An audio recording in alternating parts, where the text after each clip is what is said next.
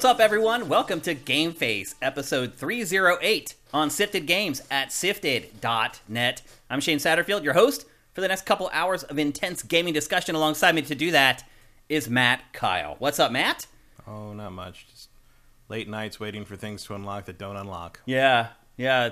Um, we're gonna Stray's rollout is one of the weirdest things I've seen on PlayStation so far. I'm like, what is Yeah. going on? I don't I don't have an equivalent for it. yeah, because we, you know, you thought maybe it was gonna unlock at nine o'clock last night. Yeah. Well, the weird thing is like you couldn't pre-order it. Right. Like it, there was no option to buy it until it went live. I've never seen that before. That is weird. That You- seems like a mistake. I don't know. You couldn't. You could just wish list it, and uh, and it was not in the coming soon. It was not like it didn't pop up on the store. You know, once it went went live in the morning, and then I was supposed to go live at like two a.m. our time, and then I waited. I waited until two a.m. and then suddenly the time. It was a little timer for it on the on the store page, and then it jumped forward five hours, and I'm like, okay, well, I'm going to bed. Yeah, Like, it, un- it unlocked at like five in the morning or something. it was It unlocked. supposed It, it unlocked. then- It, it unlocked at nine a.m. yeah, and it was but it, time. for a while it was supposed to be five a.m. Yeah. and then it But then it unlocked at different times in Europe, and it was there was no Weird. universal unlock thing. It Yeah. was very weird. oh, the good news is we have some actual games to discuss with Yeah. you guys today on the show, and some pretty good ones too. So I'm pretty excited about that. Uh, we have a little bit of housekeeping to get to before we get going. Uh, first of all, I have an update on my vacation to Greece. So I had said that I was going to be out around Labor Day weekend. As we actually went to buy our tickets and get the trip again, that I'm getting all on credit card points. We found out that if we waited just like three or four weeks, the price for everything was cut in half. because you're off season. Right. point. Yeah. Yeah, so we ended up we changed our bookings. We are now leaving it's October 15th is the date that we fly out. Um, I've had tickets to go see New Order at the Hollywood Bowl for three years. I think I've mentioned this on the show before. Um, so we were going to see New Order the weekend before, and then the next weekend we fly out for Greece. So October is going to be awesome for me. But anyway, an update. Uh, we will not kind of be on a hiatus around the Labor Day weekend like we had we had anticipated. I will still be going home for Labor Day weekend for fantasy football drafts and all that stuff. The stuff I usually do on Labor Day, uh, but I'll be coming back like right after, um, and then we'll be doing shows up until I leave. So anyway, expect October to be a little slow on the Sifted and Game Face front, as I will be taking the first real vacation that I have had since 2012. Wow. 2012 was the last year I took a real vacation. Ten years. Yes. So I mean, it's not much coming out in October anyway. So There's some. Um, we'll get to it though. It's not that busy though. you're gonna what, what Years it? Are you prior, I would have weeks? never left in October. No, but no. 2022, So is it two weeks? uh, we're going for 10 days. Ten days. Okay. Yeah. So you'll barely be back in time for Bayonetta. Yes, I will be back in time for Bayonetta. Absolutely. So I think I'll be back in October for the big stuff. But anyway, again, the first vacation I've taken in 10 years. So people. Johnny Hurricane. I'm gonna miss Overwatch too. I wouldn't say I'm gonna miss it, Bob. So if you're yeah, exactly. so if you're sitting there thinking to yourself, "Hmm, maybe I should start my own business someday." Remember this conversation. I have not had a vacation in 10 years, and that's all because I'm running my own business. And if I leave, nothing happens. It's it's terrifying as a business owner to do something like that, but at a certain point you've got to do it. Like you can't just go on like this forever. So I am taking a vacation, and whatever happens, happens. That's all I got to say. At this point, I, I for my mental health, I need a break. That's all there is to it. well, you were at the Parthenon. The internet burned down. Right, exactly. that might be a blessing in disguise. Really? The internet's gone forever? I think the world might improve, Matt, if the internet disappeared. Eh, argument could be made. I hate to say it at this point. I, I will, I will miss free shipping though.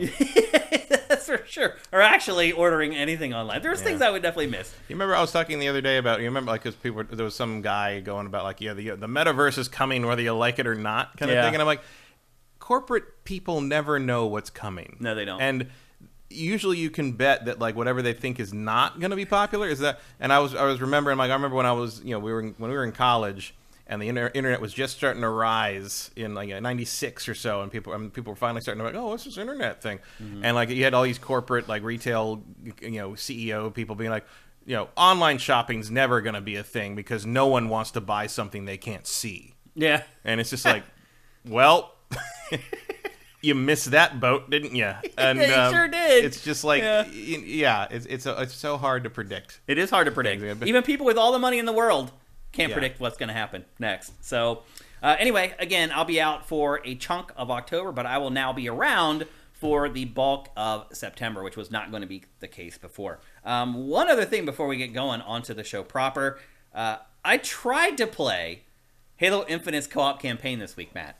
Um, I am a part of the Xbox Insider program, and so therefore I was privy to this early beta that they're Like, running. I am too. I just delete all the emails. Yeah. because it's never anything interesting. Yeah, well, finally there was something yeah, kind this of This is pretty good. That's pretty good. Um, so it's a separate client that you have to download. It does not sync with like, like I finished the campaign myself months ago.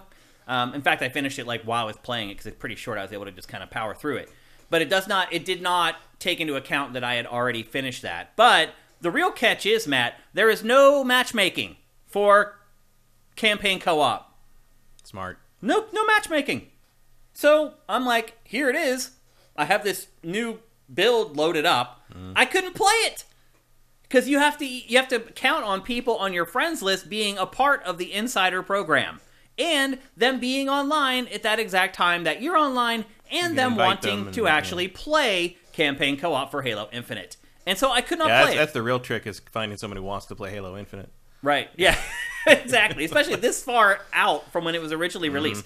But I'll say this: I did up, end up learning a whole hell of a lot about Halo Infinite campaign co-op because I was like searching the internet trying to figure out why I couldn't play a game and I couldn't matchmake with anyone. And oddly enough, bizarre. there really was not a good article that explained it. Like I just figured it out. Like eventually, just fiddling with it. There's no matchmaking at all. Um, but what I can tell you a lot about it. Um, there are you can play with four players. Um, one of- there's a mechanic in the game where you can grapple onto other players. And it has broken the game. People have already figured out that you can slingshot each other all the way across the map. You can literally, there's like this glitch where you tether to somebody, you get pulled in, and then somehow, just as you're about to connect with that other player, they tether you and it just throws you all the way across the map. You literally fly like five miles. And now people are using that to just go wherever they want on the map and completely circumventing the actual campaign. It's crazy. So I don't know what they're going to end up doing with that mechanic to tame it ultimately because it's not going to work in the the real game. So they're going to have to do something to fix it. But it's cool and fun.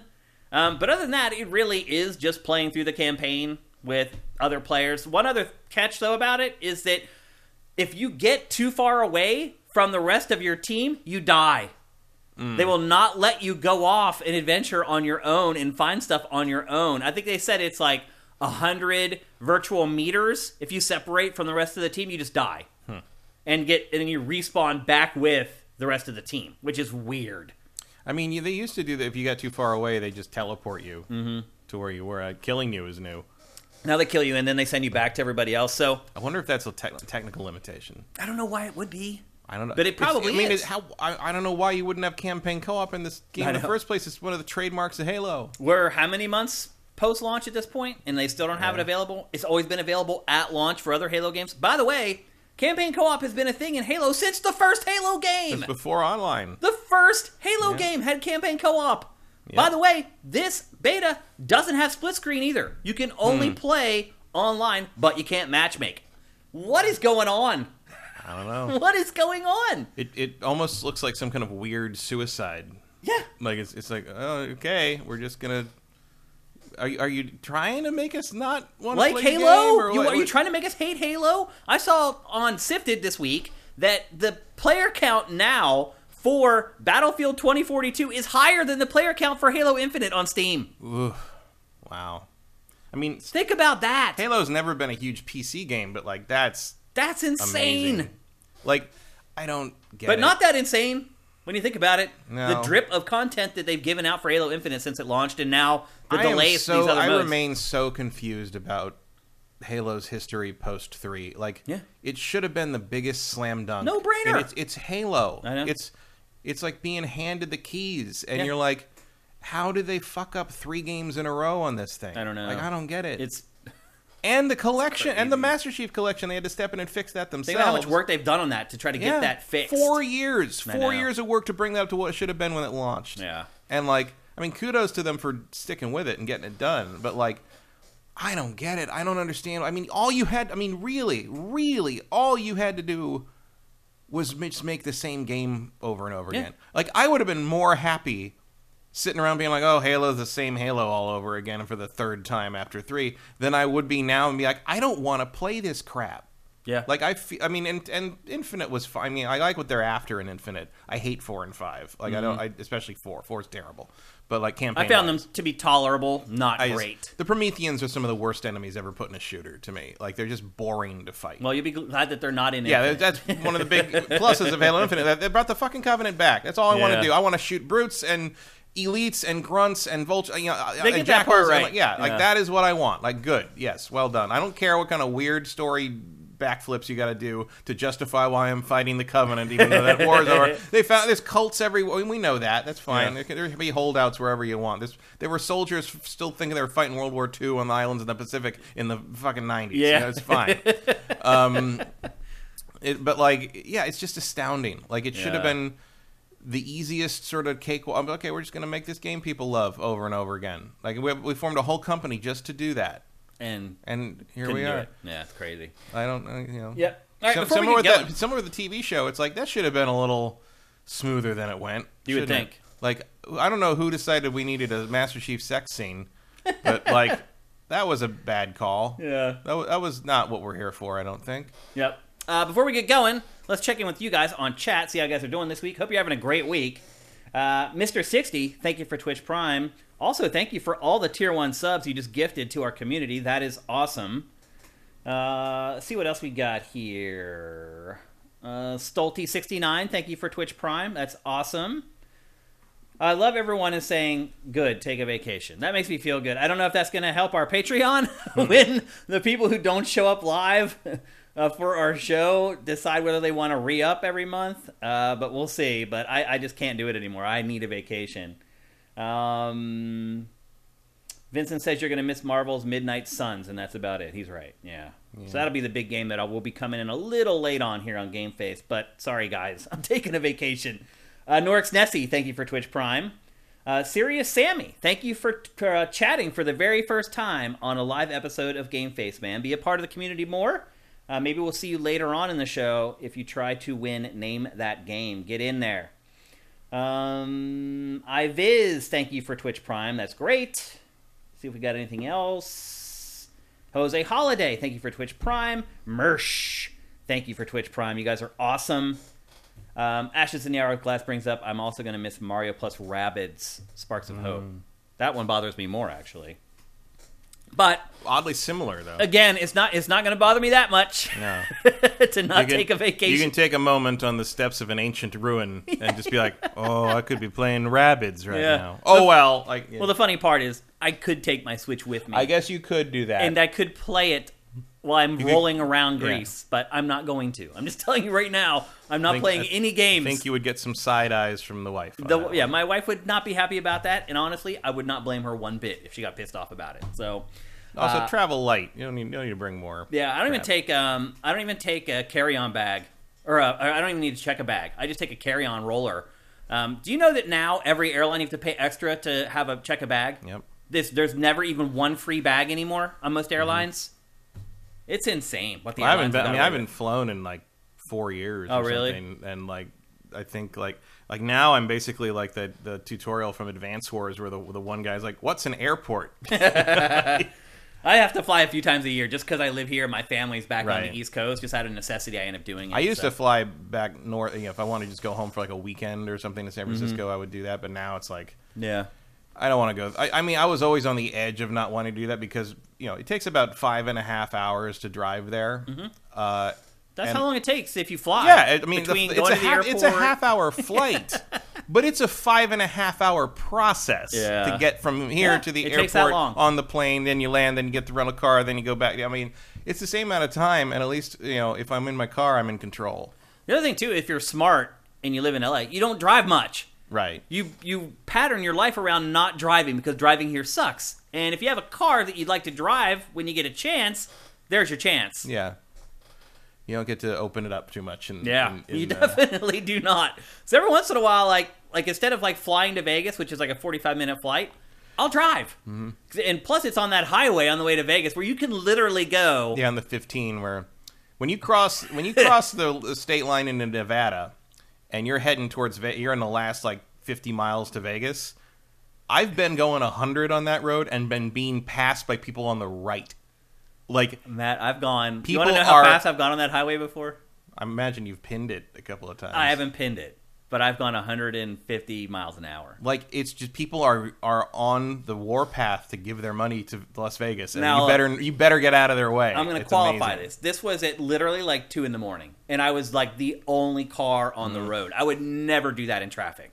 But to Matt's point, the last hour to Vegas, it is flat and straight so far, Mm-hmm. and you can see it because it's glowing in the yeah, know, the heat simmers and it just goes to a pixel, and it's just that straight road, and that's where I opened it up, and I went 150 some miles an hour. and you can it, at nighttime you can see Vegas glowing Yeah, in the distance. you can see the glow Yeah. on the horizon. It's pretty crazy. and it's and you're and people are just we gotta go. We, gotta gotta, get get, there. there. The buffets are waiting, and and no one cares.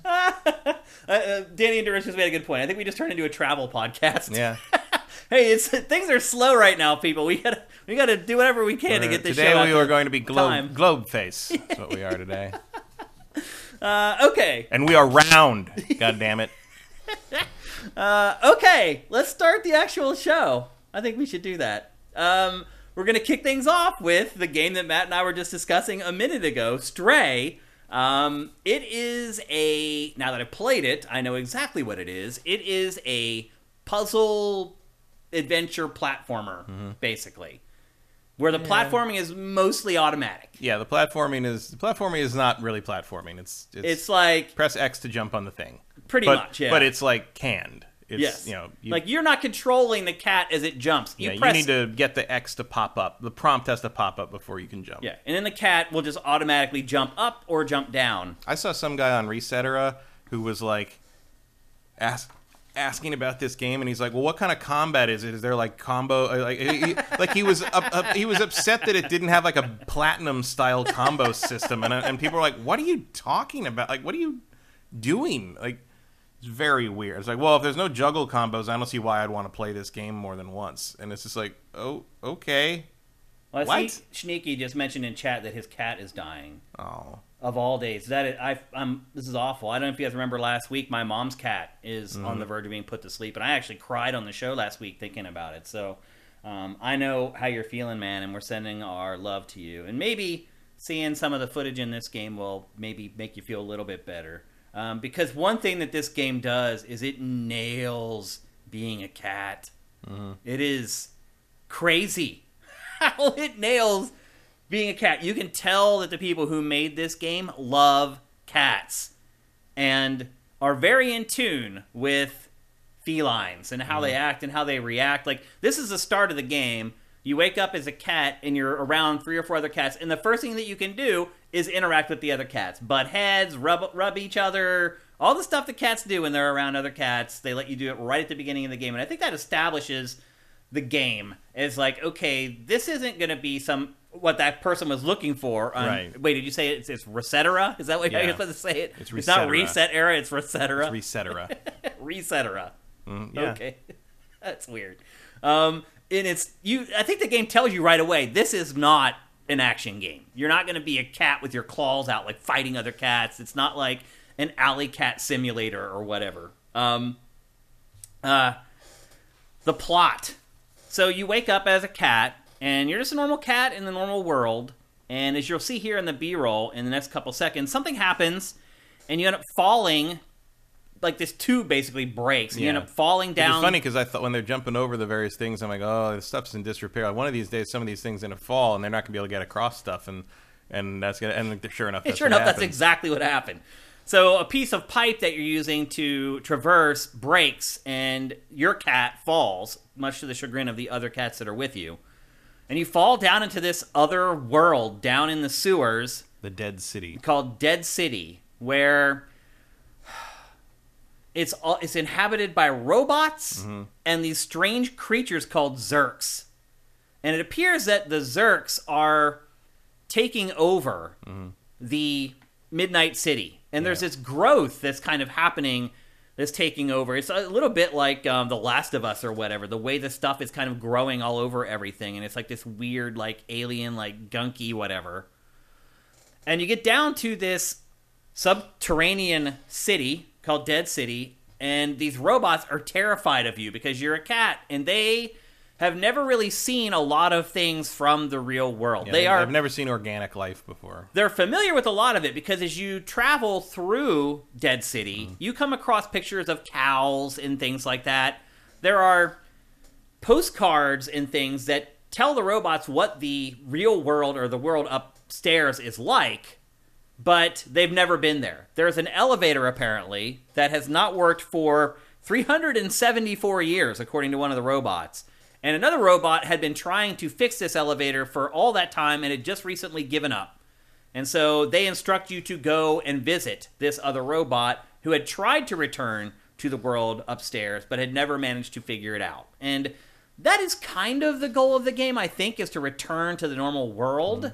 At least that seems to be the beginning goal. Right. I'm sure it gets bigger. Yeah, I'm sure. I mean, I it already for me kind of has become bigger, but I think that's the overarching thing that you're trying to achieve is to get back to the world that you came from.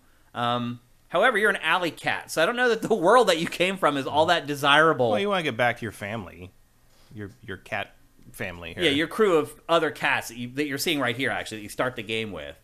But Yeah, otherwise, it's, it's pretty safe to assume that they're rel- they're related. You think? Well, well, look, one of them's orange. Got the orange on them. I mean, Mm-hmm. these are probably these are feral feral cats form colonies. That's true. There's no one around, so this is this is his this is his group. Okay. That's why they're all upset when he falls. Cause Yeah. they, he can't. I mean, that's he's.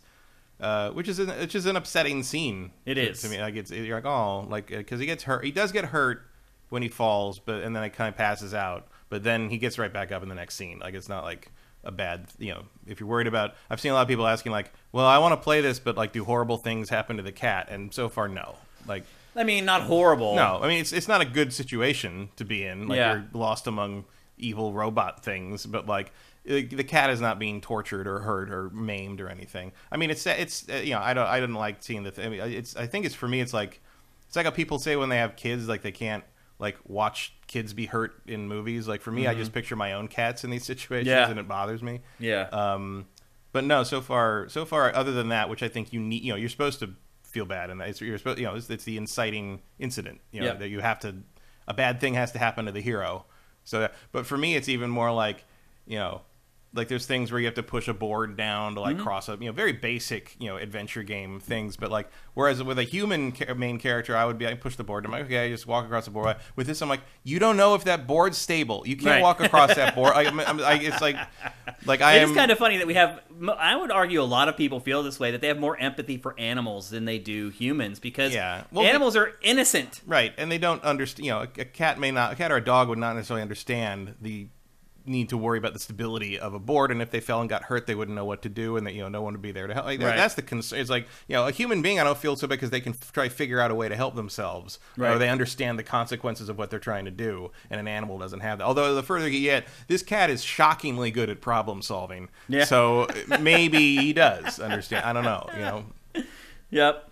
Um. So you haven't seen them yet, but the Zurks are basically the enemies in the game. They're these weird, like little creatures that have like one glowing eye. I took I took to them to be you. I took them to be robots. Um, unless you unless took what? I took them to be robots. Oh, like they're, I don't know like- that they are. I thought they were growing out of the goop.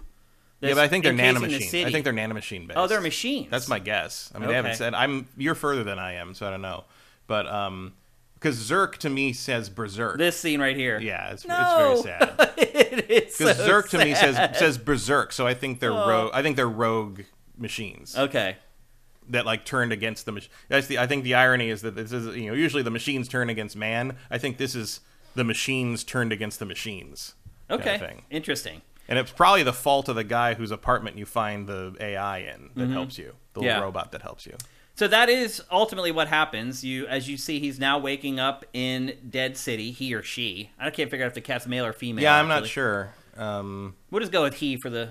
I usually think of cats is female, but like that's yeah, most that's of my cats odd actually, but I do too. most of my cats in my life have been female. yeah. Um, so he he or she wakes up in Dead City and quickly begins exploring after he kind of gets over the effects of the the big fall.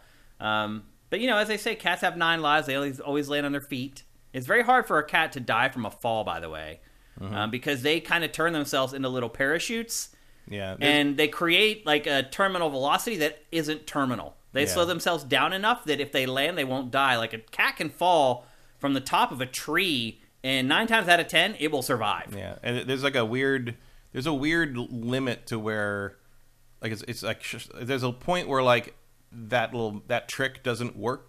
So, so like there's a point where it's more dangerous for them to fall from a lower height than from a higher height because higher they can do that. They can do and the th- parachute there's like a, there's like a specific like two foot window where it doesn't work Where right where they can be where they can be hurt badly. Wow, I didn't know that, because that because that move doesn't if you Yeah, know, yeah, it it's like pulling your parachute too low basically. Yeah, yeah, interesting. Um, so it's like the, it's like the gap between like a safe jump there where they wouldn't be in danger and where they can use that fall Yeah. trick. yep. Um, and if and some a lot of them know what that is, so that's why sometimes you'll get them stuck in the tree because like they know they can't They're like, this is the exact wrong exact distance. the wrong height for this. um, I do like that knocking things off surfaces is a major game mechanic. It's a in this. mechanic. Yeah, yeah. That's what cats do. Yeah. They jump up on stuff and they knock stuff over. One of the puzzles is Mine has never done. Mine have never done that. really. Yeah, they always cats manage to walk around everything. Yeah, or like I mean, Luna. Somebody trained Luna before I got her to not get up on things. Oh, so she okay. does, she just doesn't get on surfaces. Gotcha. Um, cats walking on keyboards. Yes. Mm-hmm. You solve a puzzle in this game And walking on a keyboard. And I will note because uh, this is who I am.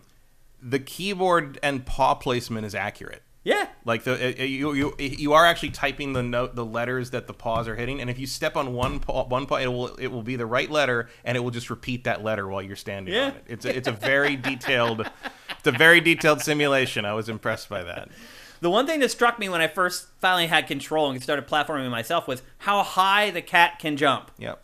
When I first started looking at this area that we're seeing right now, I was like, wait a minute, all this stuff is way too high. There's no way I can get up there. And then you start to realize, oh, yeah, that cat can jump way higher than Cats you can think. jump. Cats are yeah. I, I had cats that could jump twelve feet sometimes. It's crazy. yeah, like, cr- scrambling up the side of the wall, but like yeah, yeah, but they'll make it. The other thing that I had to get adjust to is um, uh, the idea that bars and grates are not obstacles. Right, this, 'cause they because can the walk cat can go go 'em. through them. Because Yeah. usually you see like a grate with a light behind it, and you're like, okay, I got to open that grate so I can get through. No, you just walk through it. or you cat. just are trained to turn the, and go away from it because you're like, I can't get Mm-hmm. through there. It's so funny how games have built up this database of information in our minds that tells us, like, Yeah. no, can't do that. Got to go the other way. and this game is in is intentionally playing with that. Oh, which yeah. which is pretty smart. I mean, just just because what you're controlling is so small, it changes how you look at the environments so Mm-hmm. much.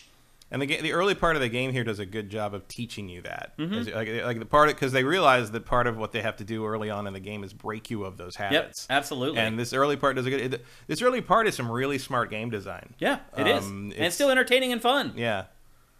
Um, and, and slowly eases you into the idea that like, does the cat understand the neon signs directing it to like come help this thing, Right. or is that just for us? And the question, the answer is basically we don't know, and it doesn't really matter. Well, it does kind of explain it because eventually, when you get your little robot sidekick, spoiler, but it's not a spoiler. It's been in all the trailers. Yeah, Eventually, you find a little robot sidekick that you get, and you use the robot sidekick as like a translator. Right. It, it, it lets you talk to the robots. It lets Mm. you talk to all the other denizens of the city. Um, But at this point, it's just got a picture of a cat in neon saying "Follow me," and I'm Right. like, I, I don't know if the cat can understand. yeah, I think that. that's for us. That's probably for us. yeah, that's like the sign. But again, as I say, the cat is very good at problem solving, even Yeah. without the AI. Oh, yeah, Also, absolutely. I love that. Uh, you know, if you've seen the, the the footage of it where it's got the AI, the, the the drone with it, it's the cat wears like this little harness thing that the drone like charges in, and when you first put the harness on, the cat like flops It's to so the heavy. ground. And it, well, no, because it doesn't like having anything. uh, That you'll they'll do that with cones and like harness, whatever you put on them, they'll flatten the ground and just be like, like Yeah. scroll- crawl around like that. And it's like, oh, do you not like that? You'll get used to it. I'm like, yeah, that's, that's but it's like it's a really realistic everything reaction about the of a cat to suddenly having a thing on them. crazy realistic. Yeah. They have just nailed being a cat. Yeah, and early game. on, I was actually a little worried because um, that you saw the cutscene earlier where the, all the, the colony of cats leaves and run, kind of goes down the pipes and in the big sort of Last of Us, you know, wide shot. Mm-hmm. And like, I don't think the animation's all that good in that shot. Like, Yeah. they, they're a little too weightless. They're a little too fast. And but then like when the gameplay starts, it's like, oh no, this is this is pretty flaw, almost flawless. Like Yeah. it's it's Oh, the cat's animation is incredible. Now, I, I would like it's like picking up it's like picking up Ico for the first time Yeah. and being like, oh wow, look at how this moves. Yep. Now, I would argue the cat could look a lot better. The fur shading on the cat's not great. Yeah, the cat the cat could use a little more uh, visual work, but Yeah. um, I'm I'm curious if we'll get a um, here's here's the pushing stuff off the thing as a game mechanic. Um, I'm curious if uh, they will maybe update this a little bit for the PS5. I think they will. because uh, I it, judging by some of the the state that um, certainly the state the PS the PC version is in. Um, I think this game barely got out the door. Now, one thing I should mention actually is that our lower third is incorrect because there you can also play this on PS4. Yeah, there's a So it's PS4 not version. just PS5. That's a mistake that I made. So Well, I also thought bad. it was only PS5. Original. Yeah, I it's why though. When you buy it, you can choose Yeah. to install the PS4 version if you Yeah, want Yeah, but to. that's the first time I encountered that. yeah. So Yeah, so just a heads up that if you're a PS4 owner, you can also buy it and play it right now on PS4. And that's it, though. By the way, this is a PlayStation console exclusive. This is Mm-hmm. not available for Xbox or Switch yet, uh, but also you can buy it on PC. But as Matt has said, there are lots of problems with the PC version of this so far. yeah, the, the PC version has a really bad um, um, uh, shader stutter, uh, classic classic Unreal problem. Mm-hmm. Um, but yeah, apparently it just it, it has that, that hitch in it Mm-hmm. uh, constantly. Now you can see I'm scratching the carpet with the Um, yeah. cat. And I haven't figured Dig, out dig, yet dig. exactly what this is for. I'm gonna guess that that's related to like finding stuff later or something. Now there is like, a section later on where there's like a, a mark on the wall that you can scratch, and I scratched it for like 20 minutes, and I never burrowed through the wall. So I don't know what it's for, but there's also carpets all over the environment. I don't know if eventually it's something that matters, but Hmm. Yeah, so far know. it just seems like it's something for fun. Yeah, so far, I mean, yeah, so far it just seems like the people making the game were like, well, you should be able to dig on the carpet. Yeah, that's what you're cats a do. cat, Yeah. so you can. Yeah. Um, Just like you, there's a button for meowing, yes. which has not been. Yeah, so you can move, you can jump, and you can meow. And the meow is the circle button, I think. Yeah, Um, and the meow, I'm not sure exactly what it does. It meows. Yeah, I mean, obviously, but So I mean, far, as far as the mechanic, like inside the game, No, it just meows so far. I mean, it might, there might be sound activated stuff later in the you know puzzles or something. I'm sure. or maybe you call, you can use it to call your yeah, you your might. I, robot. I could definitely, s- or I could definitely see like teaming up with other cats later. That's possible. Oh, there's no, Um, I thought there was no cats in this world though. I don't know. I'm- sure things. Can Maybe change. you're right. Maybe eventually you do finally discover other cats. Um, also, you use it to get things off your off your head, like when when the Zurks jump on you, you you tap it to Yep. throw them off. Yeah, because there's like a chase. There's chase sequences where the Zurks will come after you, and you have to run away from them, and they'll actually jump on you, and you have to shake them off but with the circle button, basically. Um, but other than that, that's pretty much all the controls that you have in this. So far, Yeah, move, jump, meow, and then there's context sensitive stuff like we just showed the the scratching of the carpet stuff. The camera in this Matt is amazing. they they do a really good really good job with it. it needed to be amazing mm-hmm. because these environments are so intricate and there are multiple ways to get almost everywhere in this game by the way mm-hmm. now i will say this i have not been rewarded with something because i went like a different way no, although there are there are definitely memory collectibles. Yep. So yeah that'll pop. That like eventually, I'm sure eventually it'll open up and there'll be more dead ends with things to find and stuff. yeah you find memories of the world above like the first one i found was a poster for a video game Um, and I think it looks like there's going to be a lot of those that you need to collect through the game. I'm not sure what they accomplish yet, um, but it does appear that there's going to be a bunch of those that you need to collect throughout the course of the game. And again, they're kind of That's memories really, that's from. a really smart detail they do there, like where where the cat hisses. Yeah. and then it licks its lips. Like that's a, that's a cat that's under stress. yeah, yeah. and like like lot a lot a lot of work. They've just nailed it. Yeah. They have nailed playing as a cat. There's no other way to put it. Um, so eventually, you do find robots, and at first, when they see you, they're terrified of you. They one of them says like, "You can hang out here as long as you don't eat us." They think that cats are gonna like eat robots or whatever, but it's like they've never seen one before. They don't know what it is. So when you first come But they seem to instinctively know it's an apex predator. Right. So, Yeah. When they first they start shutting their doors, and one of them like triggers an alarm, and um, the whole city kind of shuts down. But you come across this group of robots that are willing to talk to you, and that's kind of where I would argue the real adventure of the game begins, um, because that's when you get your AI, AI robot, and there's a bunch of puzzles you have to solve to make that happen. So you have your little sidekick that's going to play with you. His name is B12. Um, and like, as soon like as you the vitamin. Yeah. And as soon as you get him, they show you that, yeah, this guy is going to be used to solve puzzles throughout the course of the game. You come across this old adventurer's apartment, basically, and he's not there, but his old robot sidekick is still there. And you kind of rummage through his apartment, and it's kind of like an escape room. As far as like your first real puzzle in the game, you use the AI little floating robot to help you solve the puzzles. Like he can use like the keypads and he can hack stuff, things like that. He can go places that the cat can't go because he can kind of fly and hover like a drone in a lot of ways. Um, you end up finding a code and you have to use the robot to input the code on the on the pad by the door so you can get out of the apartment.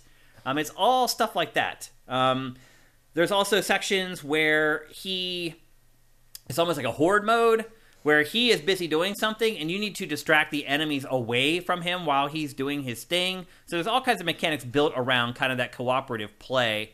Um, but you know, just a note, you cannot someone else cannot join and control the drone. It's not like that. Uh, he comes out in very specific instances. Now, the D-pad is used for a bunch of stuff. Um, D-pad up lets you access your inventory, and once you like, you co- also collect postcards that are images, obviously from the world above, and you can take that postcard around. You can show it to people, and those are that's other kind of puzzle solving items that you use throughout the game. So, to access like the postcards to show it to people, you need to tap up on the D-pad. If you tap the D-pad left, your little AI drone robot acts as a flashlight, so you can use him as a flashlight to see in dark areas and dark rooms. Um, if you tap the D-pad down, that's you. That's you asking B12 for help. Um, and then some extra mechanics like um, there are zip lines in the games that are basically buckets, and you could jump in the bucket and then control going up or down on the zip line, which is a way to get across. Um, lots of complicated terrain in a very easy and simplified way.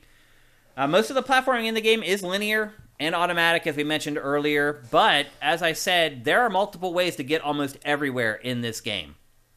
And a lot of it comes down to experimentation, walking around, waiting for the prompts to pop up. That's not great, honestly, but it is kind of an adventure game trope. Um, it's one of those things where you're just kind of like making the cat run around the room. I almost am already at the point in this game where I get come into a room and I just run around the circumference of the room to Just see what. you can see what you can interact with. right? Yeah. Classic point and click adventure game Yeah, style. same stuff. That if you've been playing this genre for a long time, you're going to do a lot of the same stuff that you did in typical point and click adventure games in the past. Um, so yeah, if you're looking at this game to be like an action game, it's really not. There's some action scenes, but it's not it's really a- an action game. No, it's a it's a puzzle solving adventure game that is also a meditation on what it means to be alive. Yeah, that's a good way to put it, actually. Um, there are other little extras that you'll come across, like you'll come across balls that you can bat around and play with. Um, as I mentioned earlier, there's places where there's scratch points on walls. I haven't figured out yet what that's supposed to do, um, but I have not managed to scratch through a wall yet, so I don't know what the what the mechanic is they're looking for there. You can get the cat can get a paper bag caught on its head, and it will flip the controls. It will invert them, so everything is reversed while the bag is on its head. I don't know if eventually that becomes a part of a puzzle solving thing or a mechanic or whatever. I feel like that's mostly just annoying. Yeah, I've just I think it's just happened so far for fun. Like I don't think that there's any actual like importance to it other than like oh my gosh now my cat has a bag on its head and that's entertaining. um, also, because of the way that you can go different directions to get to the same place, you'll sometimes come across items and get them and have to hold them for a while. Um, because I think sometimes there's like a, a, a more obvious, longer way to get something, and that is tied into the quest progression. Meaning, if you went that way and you got the item, immediately there's some way to use it. But there's also ways where you can get that item way, kind of before you're supposed to, and then end up carrying that item on you for a while until you finally get to the place where you end up using it. Um, yeah, and as Matt said, there, there's things that you collect. Like I said, there's postcards, and then there are like these posters. I don't know how else they're going to convey the collectible stuff, but so far the one that I've seen is a poster for a video game, and you just kind of look at it, and I think you hit the circle button or whatever, or the square button, and you just kind of absorb the information from the poster, um, and then it kind of jogs your memory of what it was like to be in the above ground world. And that's pretty much all I've experienced at this point, Matt. Um, what are your impressions of this game? The game sells for thirty bucks, as we said. It's PS4, PS5, and PC, um, and it's thirty dollars. I I will be honest with you, Matt. I feel like I may have already got my thirty dollars worth of entertainment out of this. Like I'm enjoying it that much. It's I've never played a game like this. Have you? Um, I mean, there's a comparison to be made to uh, A Dog's Life, which is a PS2 game where I you never played a dog. played that. Um, but that was a lot more comedy oriented and kind of goofy. Mm-hmm. Uh, this is, you know, in terms of like an actual like a cyberpunk cat adventure, this is a new one on me. Um, no, it's re- it's really good so far. I'm only like an hour and a half into it. There, there's an example of having to realize you can go through the bars, Right. Because I wandered around that room for a while before I was like, oh, I can just walk, through right there. through Yeah. there. Yeah, it's crazy.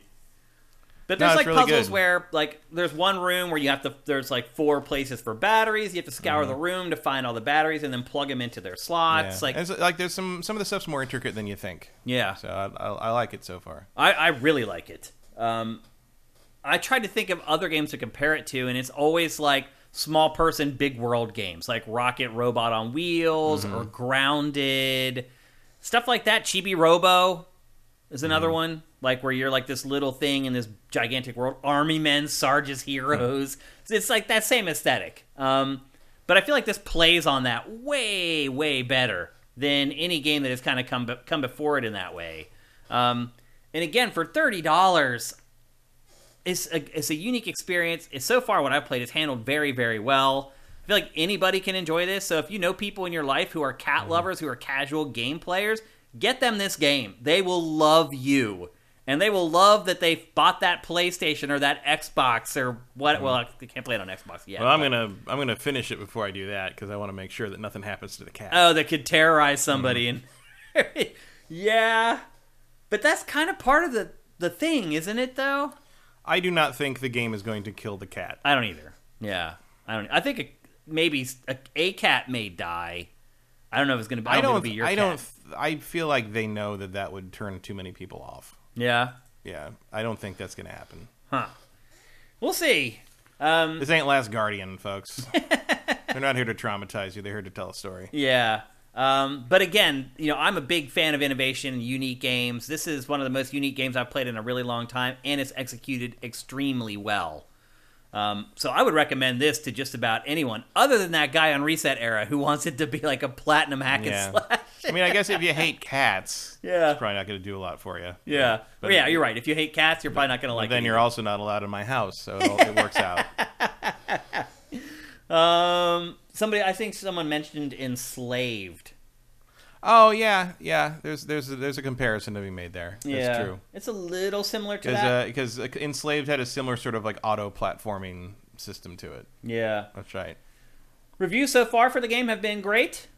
Um, all high eights, low nines, pretty much. Mm-hmm. Yeah, if your fantasy team wasn't doomed, it would be a really Yeah, good. Uh, it would have been, a, would good been a really good pick. Because I got it with like the eighth pick or something like that. Yep. Yeah, so I got it late, but it's not going to save me now.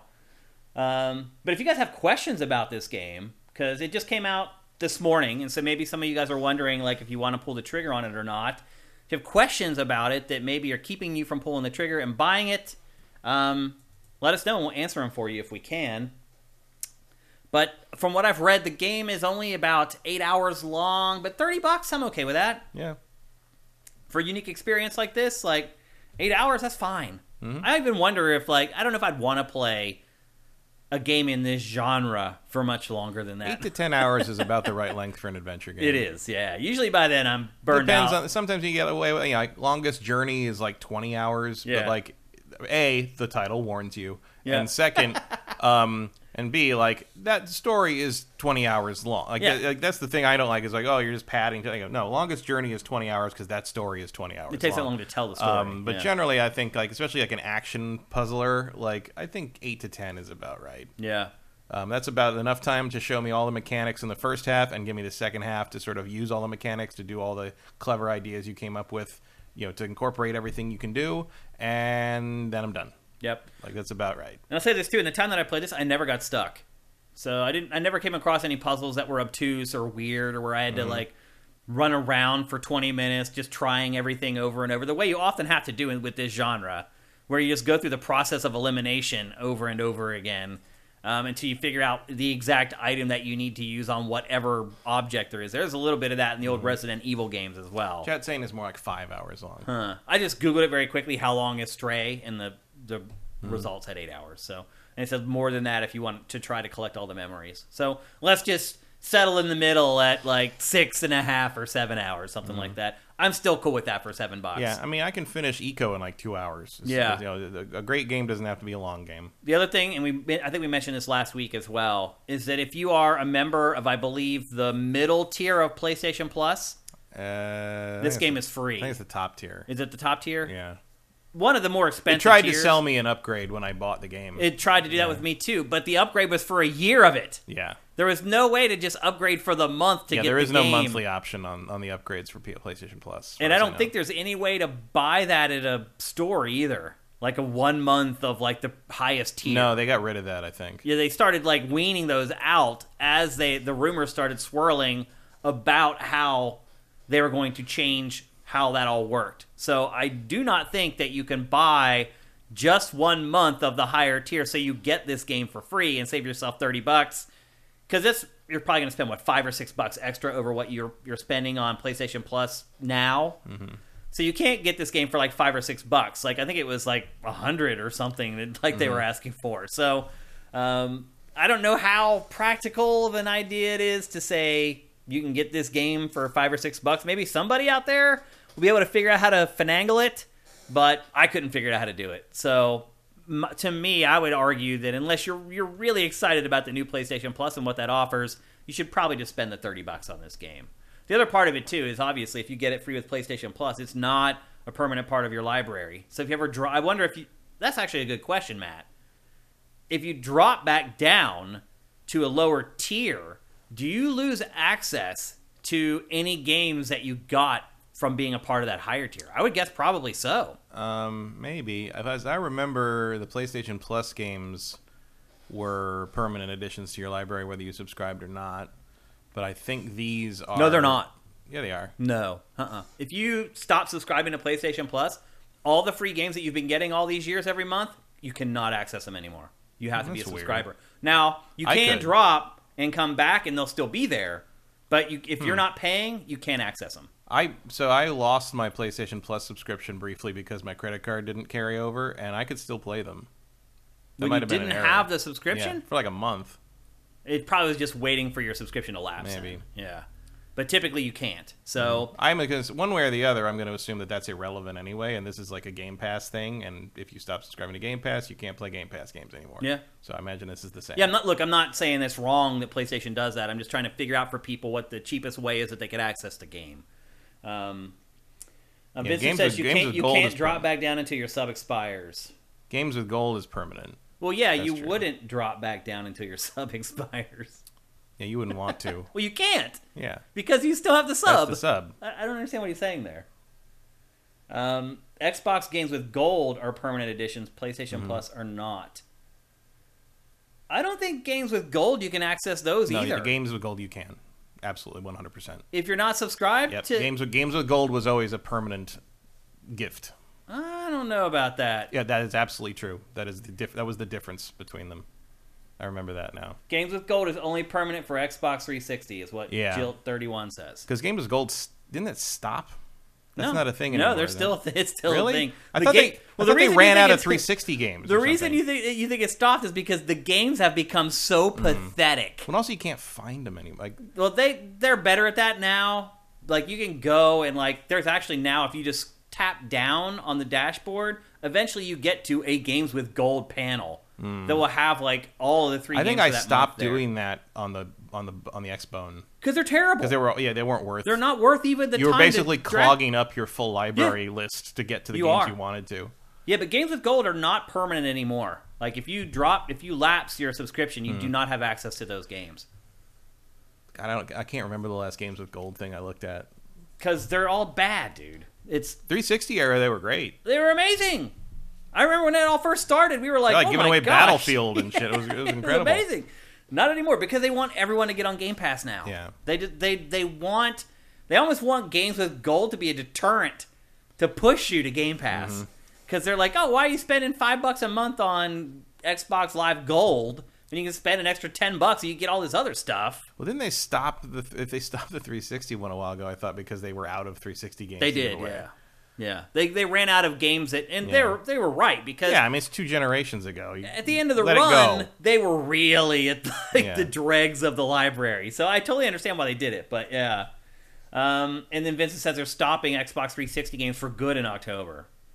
Um, but they're going to keep dealing with Xbox One and Xbox Series for the foreseeable Mm-hmm. I wouldn't even know where to look for that. Yeah. Um, in the in the UI, like I, I they bury that pretty hard. Yep. Game Pass is right there. It's just like it- it's got its own tab, but Um, here's a question from Mr. 60. I understand this is the studio's first game. Can you think of another studio, first time out, came out with a strong showing like this? That's a Ico. great question. Ico. Yeah. Um, I mean, yeah, I I, mean, that was the studio's first that was game. that was their first game. yeah. That's why they're called Um, Team Ico. I'm trying to think. I But mean, to, to really answer your question, there aren't a lot. no, and it depends. like what you're talking. Like Double Fine's first game was great, but those were veterans forming a new company. I think you're going to see, in, like, honestly, like 343 Studios. Also, a lot of the Halo. 4, I mean, Matt hates it, but really, for a studio's first game, it's pretty ambitious and pretty polished. Half those people had made three Halo games already. But I mean, that's what I'm what- getting at, though, is like, what's a new studio anymore? Because there's so Mm-hmm. many veterans now that can just form a new studio that like it's it's almost expected Yeah, I now mean, that a new you go to studio the- makes a great I game with think its you go to game. the. Nah, I wouldn't say that. Like Callisto I mean, Protocol, there's another new studio. Like I don't know if that's going to be good though. Veterans. I think it'll probably be pretty good. Mm, veterans, sure, but like I think if you're talking about brand new studios you've never heard of, like you've got you know the, the indie game world is full of stuff like that. Yeah. like uh, Night in the Woods, Journey. or uh, um, well, Journey was their second or third Was it? game. Oh, Flower they, was their they did Flower and they did Flow before that. Yeah. um, and those were but those were good Flow games. was good. Yeah. Um, uh, what was it? Uh, Hollow Knight, yeah. uh, Shovel Knight. Yeah. Just do, just do the nights. Uh, you know, yeah, yeah. There's tons. Indie studios. Indie typically. studios do that all the time. Mm-hmm. Um, the question, in fact, indie studios is not even The bigger question is the second game. right. It's, it's not even. It's not the first game is usually the thing they've had in their minds for ten years. The Yeah. second game is where you gotta It's make just it like count. it's like um and mu- like bands with their albums. It's like we're waiting, still waiting for Silksong. Yeah, you're right though. You're absolutely right. But it's like bands with albums. Like the Mm-hmm. real test is the second album because the first album, Ori and the Will and the the, the Blind Forest, Blind Yep, Forest. the first Like- one. Yep, that was great too. indie game. The indie game world is full of great first games. Yeah, it's the second one. Bands are the same way. That's why Yeah, you can always tell a good slump. band. The, the second album is good, they're a good band Mm-hmm. because bands. By the time they make their first album, most of them have been together for like five or six years, and they've been writing songs And just all picking your best material And- right, over all that of time. all that time, and then they they release that album. now you got to write another one in two years. in two years. Not just write it, you got to write it, write it, perform create- it, perfect it, hone it, produce, produce, it, release like, it, and that's when the rubber hits the road. So it's the same deal with games. Um, it should be easy with the first one. The second one is where things start to get a little more difficult. Mm-hmm. So um, super massive, Supermassive, yeah. Um, Supergiant. yep, Supergiant, and they've managed to. I don't like Bastion all that much, but I don't think most. I think most people. game. I think most people would say it's a great game Yep. for the most part, Yep. and they've only gotten better. Yeah. So- every time. Yeah. Supergiants. Uh, Supergiants are actually a, a an, an anomaly in that regard. They just get better and better. Oh, one Super Master Gamer brings up Kena. Kena. Yeah. Another Yeah. great first game. Yeah. There's actually more than I thought them when you first asked the question if we really start thinking about it. So, um, yeah, I buy it. 30 bucks. Are you cool with what you've seen so far to recommend somebody buys the game? Yeah. I mean, certainly. I think if it, if you look at the premise and the idea and it appeals to you, I don't think you'll be disappointed. It's executed well. Yeah. Yeah. Um, and it is really dry right now. So I know some of you guys, you may not want to play Elden Ring for the fifth time. You may be ready for something new. This is a pretty good choice. And there's not a ton coming in the next few weeks either. That might, if, if you're not into Xenoblade Chronicles 3, that should boost your, your Or idea of are- I buying mean, even more. You'll get this done before Xenoblade. Oh yeah, out. you'll get this done by the end of the week. Let's be Yeah. honest. Um, if you buy it today and you have some time to play, but but that's two thumbs up for us from Stray. Um, we'll probably talk about this again next week because Matt and I will probably both finish it in the next day or two, is my guess. Because I'm I am addicted to it and I am excited to go home after this is over and keep keep playing it. So I will probably talk about it next week. It'll be a shorter discussion and most of it will be built around um, what changed based upon what we discussed the week prior, but we'll definitely discuss it again. Um, and we also have some other games for next week's show too. So next week's show should be pretty good. Uh, so there you go. That's Stray. Again, it's available for PS4, PS5, and PC. It's available for thirty bucks. Although one thing to keep in mind is the PC version is having issues right now. Um, so you may want to wait until they get the first patch out on PC. Um, Sounds like it. but smooth sailing on PlayStation. It runs great on my PS5, no problems at all, and looks amazing. So that's two thumbs up from us for Stray. Next up, Bayonetta 3. The funny part is, after an entire year of terrible news from my fantasy team, I actually got great news this week from my fantasy team. we found out that Stray is good, and we found out that Bayonetta 3 is, in fact, coming out this year. They finally announced the release date for Bayonetta 3. It is October 28th. Mm-hmm. I've been um, saying Bayonetta 3 in October for months. You did say that. Where did you get that info from? I'm telling you. Okay. It was reliable, obviously. Whoever that source was, it's a good source that you should depend on in the future. Uh, but yeah, it is coming out on October 28th. Again, it is a Switch exclusive, just like Bayonetta 2 was a Wii U exclusive. It is kind of funny how this franchise has been kind of taken over. Yeah, you wouldn't think Nintendo would have jumped on this one. Like the last franchise. and, I e- would have and not even guessed. like not even like d- you know there is a there's a naive angel mode in 3 that lets you remove all the nudity and the sexy stuff. Yep. Um, which is funny. Yeah, so we got a new a release date trailer, which I'll you know what I'll just fire that off right now so you guys can start watching it. Um, and within this trailer, a bunch of new information and details was revealed on the game. Um, not the least of which was what Matt just mentioned, which is that this game has a naive angel mode that takes out all the nudity and the suggestive stuff. Um, it was funny how they kind of worded it, actually, if I can find it in my notes here. Um, there was a certain way that they expressed it that was very Japanese. Um, I'll, I'll get back to it later. Yeah. Oh, you can play you can you can play in the living room without creating an awkward atmosphere. Is what is what the platinum said. okay, whatever you say. Um, but sounds, we sounds more like play with an, with your wife in the room. Right, mode. exactly. There's nothing worse than playing games like this and having your wife or girlfriend walk in the room. Well, unless they're into it. Well, most are not. At least none of mine have been, and maybe only your mother would be more awkward than your wife or your girlfriend. Um, but we have again, we have learned a lot more details from this trailer and some of the information that Platinum released along with this trailer. Uh, we learned about the plot, honestly. Um, basically, what's happened is the world has been taken over by man-made bioweapons called humunculi. Humunculi, I believe is how Homun- supposed homunculi. homunculi. That's it. Yeah. Um, and you you must stop them before reality is wiped out for good.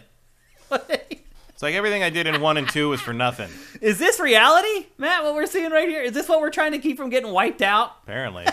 okay. I mean, it's a pretty cool bar. I'd- Yeah. I'd, like to keep that bar. Um, and you must find a scientist named Sigurd in order to stop reality from being wiped out for good. Um, Uh, who's, who's gender swapped Dante over there? the girl is named Viola. She is a new playable character. She's also she's apparently a witch in training. And- ah, we're handing the franchise off, huh? And she is actually the one. Yeah, exactly. Maybe. But she's actually the one who clues in Bayonetta to what is actually going on with the homunculi and needing to find Sigurd or whatever his, his the hell his name is. Um, there's also other supporting cast members that Platinum mentioned. There's a named Rodin, Luca, and Enzo. But this trailer doesn't really share what they do or what role they play inside the game. Um, another thing too is that this trailer features multiple versions of Bayonetta, alternate versions of Bayonetta, and there's a strong hint about the Alphaverse in this. So this is a game that's like set in a metaverse with multiple realities. I should also add that I watched and paid to watch this week Everything Everywhere All at mm-hmm. Once, and I was really disappointed in that movie. Hmm. I have not, first of all, Matt, I have not paid to watch a movie in I don't know how long. Meaning, like, I wait till it's free on HBO. Right. Like, I haven't paid like a $6 rental fee or gone to a theater in years. And because all the feedback on that movie was just peerless, unanimous, amazing. And I literally struggled to stay awake watching it. Hmm, that's the second best movie I've seen this year. Yeah, I, I everybody it says on- they liked I bought it. it on 4K. Yeah, I could not. I liked it at first, and it just dragged. I felt like that movie could have been 90 minutes easily, and it was two hours, two and a half hours. Like I'm like, I get it. I understand what's going on at this point. I felt like a lot of the, the devices that they started using to tell the story got old and ragged and like overused. But anyway, um, so I was surprised by that. But that movie is all about the multiverse. Yeah. Oh yeah. That, that's an, that's a really good implementation of the multiverse. The multiverse is, is hot right now because uh, Avengers Endgame made it so you don't need to explain it to people anymore. Yeah. Um, try watching the best movie of the year. I think you'll like that better. What is it? That's RRR. RRR. It's an Indian action historical musical epic Okay. uh, on Netflix. Wow. And it's free on Netflix right now. Yep. I will R- watch it. tonight. RRR. It is the best thing I've seen in years. Wow. Oh, that's high praise coming from you, bro. I will watch it this week. I promise. It's a. Uh, it's basically like these two historical figures from the, the revolution to throw uh, Britain out of India. Mm-hmm. Uh, there's they never met in real life, but there's a there's um, there's a gap where nobody knows what they were doing, and this movie asks, what if they met each other then and became best of bros? That's the Uh, movie. That, that, okay. That's what that's about. And uh, as it's it's as uh, the one of them is introduced fighting 400 protesters, and the other is introduced fighting a tiger with his bare hands. Oh. So- wow. Okay. It's like I, it's like you're you're you're not ready for this movie. I'm just, Okay. as Patrick H. Willems said, if you have an opportunity to see it and you do not see it, you are choosing to live a worse life. Okay. So I'll watch, check it out. Watch everyone go watch RRR if you can access it in your country. Okay. Um. Yep. So as Matt mentioned, family friendly mode is a big thing. So you'll be able to play this around people without being embarrassed. I really don't give a crap anymore, but some people may. You may live with roommates or your significant other, and you may want to uh, turn that mode on. um, it does appear that the nudity is like toned down anyway. I mean, it, it never really had that much to begin with. It was, it was more hints of things. Right. It, was, It wasn't, like, overt, It was like, barely a burlesque show. Right. You know. Like, yeah. And she's covered in hair already. It's Yeah. like it's it's it's it's weird. It's, so is Viola's outfit supposed to be hair too? Is she mimicking? That we don't know yet. Is she mimicking uh, leather with hair somehow? Because that's a neat trick. we don't know that. I, it doesn't look like it though. Um, I feel like that's probably just Bayonetta's thing. Like Yeah. that's that's whatever weird thing Bayonetta's doing. probably so. Um, what else do I, I have? I would love to see a crossover with Dante at some point though, just to see Dante's reaction to her. No. It's like that's what? Oh God! Like Yep. Um, so they show off some things in this trailer that had not been shown off in prior trailers. For example, they show this crazy spider that initially it looks like Bayonetta's going to fight, but then she mounts it and rides it. Um, so I don't know how prevalent that's going to be in the game. We already know about kaiju battles, where you can summon like these virtual kaiju to fight in these battles with other gigantic monsters. I figure those are like homunculi that you've gained control over somehow. that's possible. Yeah. so. I imagine the spider is the same. No, the feel like- spider. You actually you actually see her riding on the Yeah. spider. I feel like I've I feel like I, I just I saw the footage of that. I feel like I'd seen that before. I knew about the spider.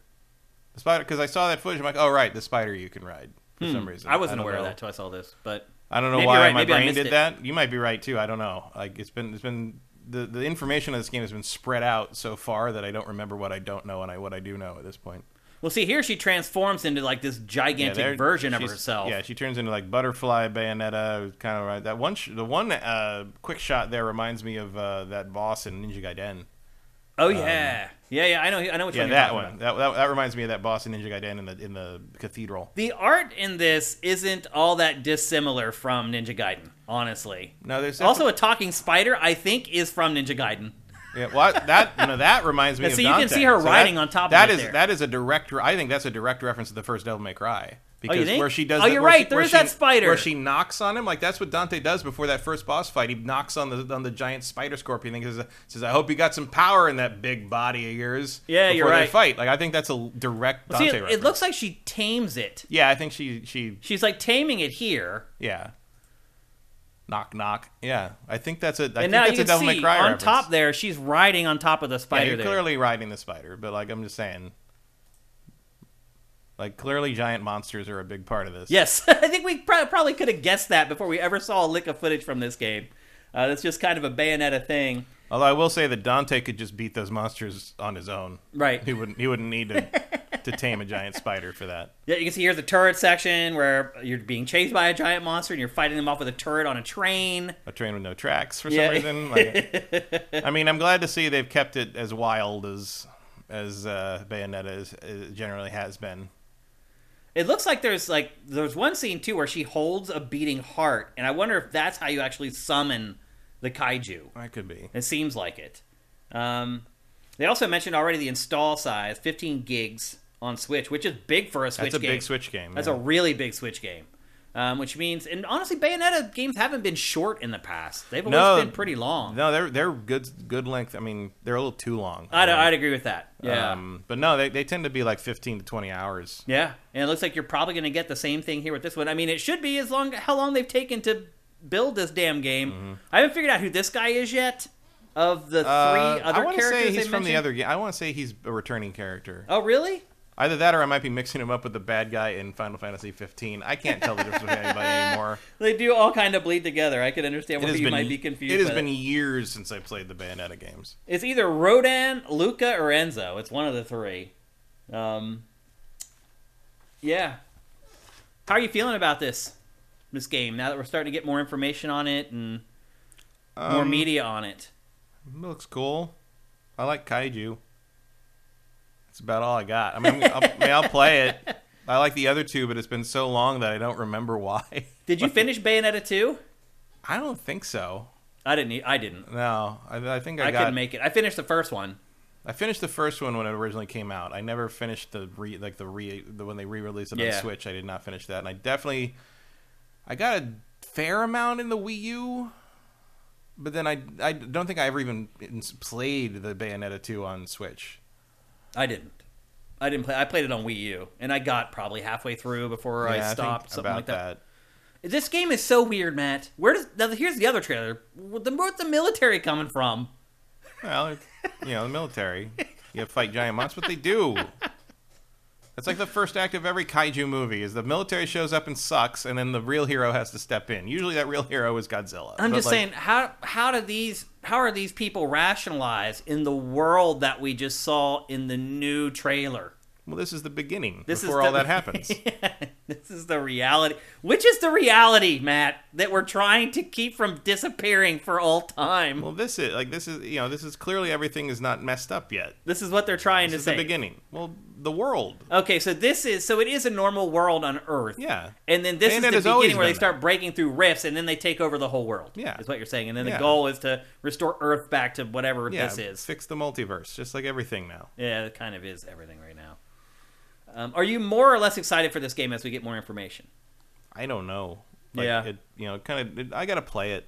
Like it's gonna be all about how it feels to play, and I'll probably feel fine. Um, my guess is it'll feel really good. Yeah. Um, I, ma- I imagine a lot of the delays have been trying to get this thing to run well on the Switch. Probably. because this thing's got to run at sixty. This it is ambitious for a. Switch game. There's, There's a lot happening on the screen. There here. is, yeah. but I'm you know Platinum. You can't release this thing with frame rate chugs. No, like, that's and not. I don't gonna think. Platinum will. No, my- I would hope not. And I agree with you. That's probably what has delayed this game for so long. Mm-hmm. Is them getting it so it plays at a speed that they're happy with. That'd be my guess. Yeah, But and uh, there comes a time when I'm like, oh, maybe I don't know. We'll see. We'll see how it performs and see how it goes, and maybe it's maybe end up being best to wait for the next Switch Mm-hmm. to play this on. But yeah, I'm more excited. it's a good for it. Halloween game. I'm glad it's making it for Halloween week. I think if anything, this new media is just jogging my memory of what Bayonetta is, and that's why I'm getting more excited for it because it, it feels like it had been gone for quite a while, and maybe I don't know the the aesthetics. It has. It's been forever. Yeah, I guess it has been forever.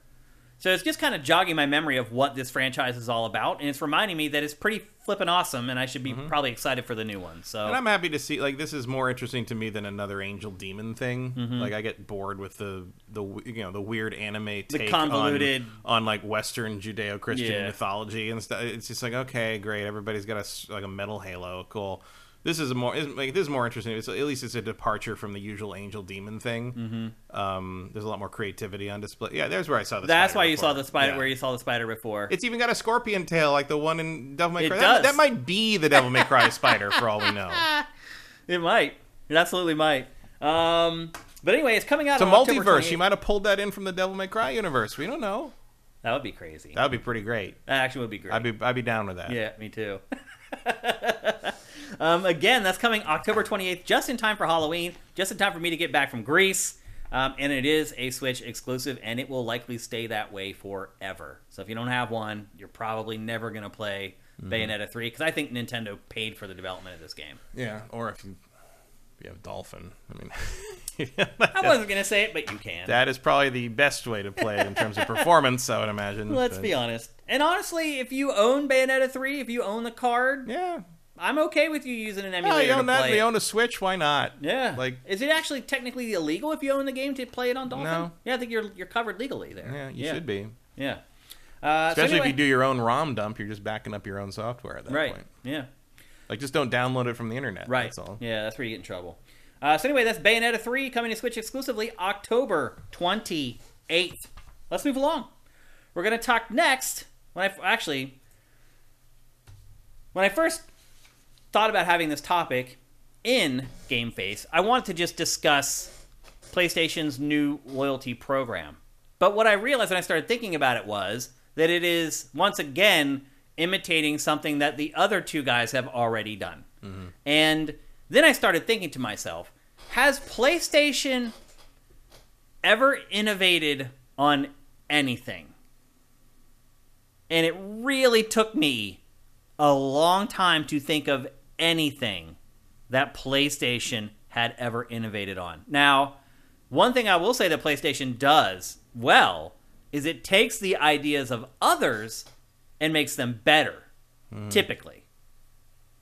But I really struggle to think of something that PlayStation did first disc based console.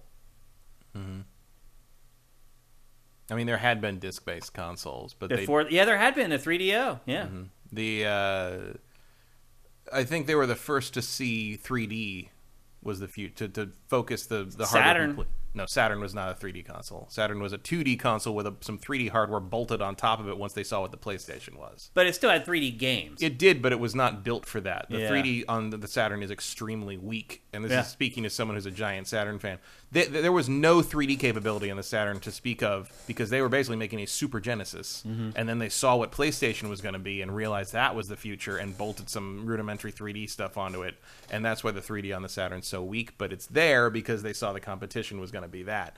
The Saturn, if they had been left alone by Sony, if Sony had not entered the race, uh, the the Saturn was basically going to be a Super 2D machine, up But- ag- probably up against the N64 Super 3D machine. But wait, was I thought Nintendo announced the 3D console first? No, I thought the Nintendo 64 was actually announced before the PlayStation. They they talked about the Ultra 64, like, Right. but that was arcade hardware. Ultra 64 was the N64. It Literally, was, but, but like, when they right up but when they launched. talked about it, it was their arcade board. It was the Killer Instinct arcade board. Eventually, leaks and stuff became it became clear that the Ultra stuff was actually the basis for the next console. No, Matt.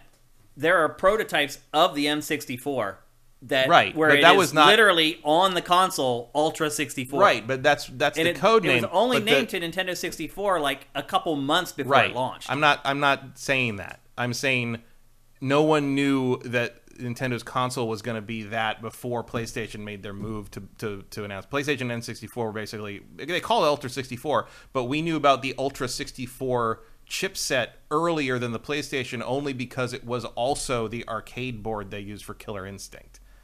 That was early. I earlier. don't think that's true, Matt. That is 100% what happened. I was there. I was Um, there. Yeah, but like but the because I was running an, N- an N64 because I was, website. but this was like '94. You know, the, the the Ultra 64 stuff was before that because Killer Instinct was out before the N64. They went through two Killer Instincts before the N64. Hmm. okay, so out. anyway, that hardware would have been developed before PlayStation. That's they were, they were- that was question. even parallel, but but nobody saw a cartridge-based system as was even then. My, my point is, that point we're is really Play- stretching trying to give 3D gaming to PlayStation. Is my point because everybody was working on it. It was just a matter of who got it right. done Well, I first think well, I think it the, the credit you give them there is that they were first. Um, I mean, I guess technically Saturn was first, but that was only because they rushed it and that Mm-hmm. tanked the Saturn. But they were first, the- and also in the sense that you know the PlayStation came out of the thing they were working on with Nintendo. So the Ultra 64 was an offshoot of the, what they were already working on. We're no longer working on with Sony. So Sony at least knew that they had to stick with the 3D and that they had to stick with the CD. Nintendo realized you had to stick with the 3D, but they did not stick with the CD. And so Sony had the vision to know that those two things together were the future. And then I'm kind of out of ideas. Here's the only I will one- say I will say this though. I would argue it doesn't matter. Because as I've said over Yeah, and you're over not a and fan of over, innovation. I'm a fan of innovation, but I do not think innovation is valuable in and of itself. And if you disagree with me, ask Sega because they were first on all this shit and they died. And Yeah, but but like Dreamcast being the first online console did not do the Dreamcast any favors. The Sega CD being the first CD console, and no, but it, it none does- of that helps. We're not talking about them doing favors to the people who created it. We're talking about it doing favors to us, the game players, and to the industry at large. Like Nintendo putting an analog stick default onto Mm-hmm. its Nintendo 64 console.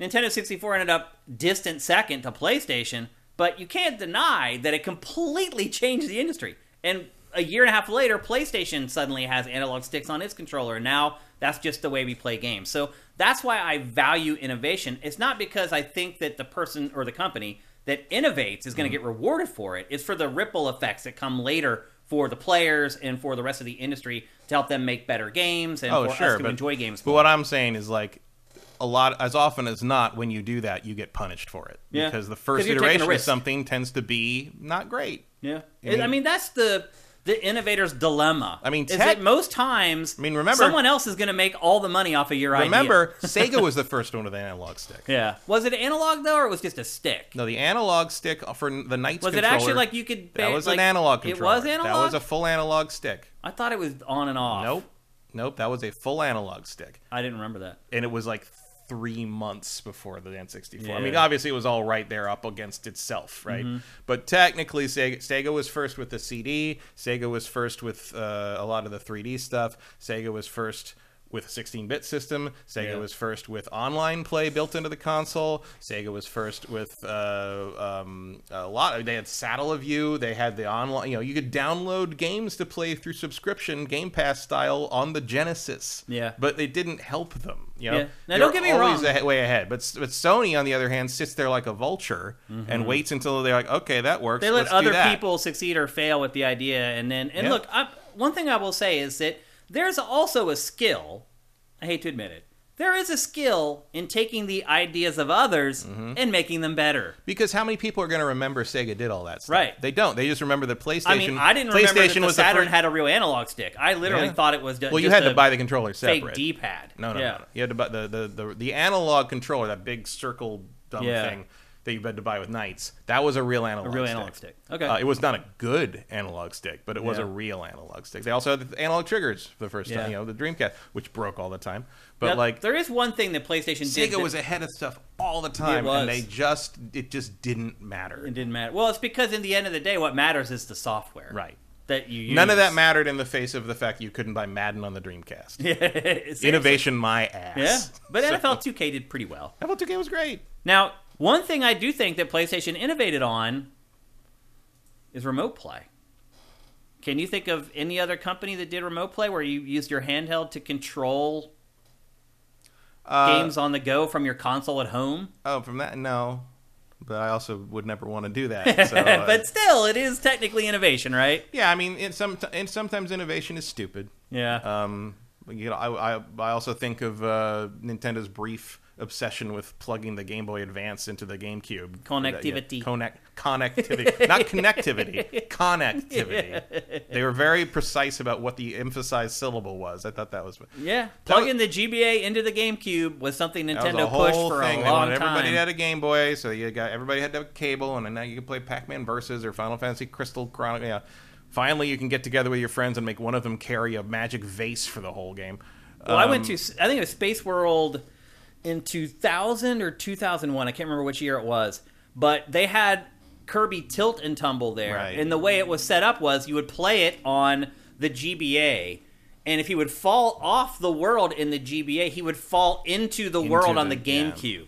And I think they ended up releasing Kirby Tilt and Tumble on its own, and it had none of that stuff in Yeah, it. I, if I recall, that was just a you just that was just a GBA game. Yeah. like you just. I- ultimately, it, it had like the gyro in the cartridge, Right. and you just Yep. play it like that. Yep.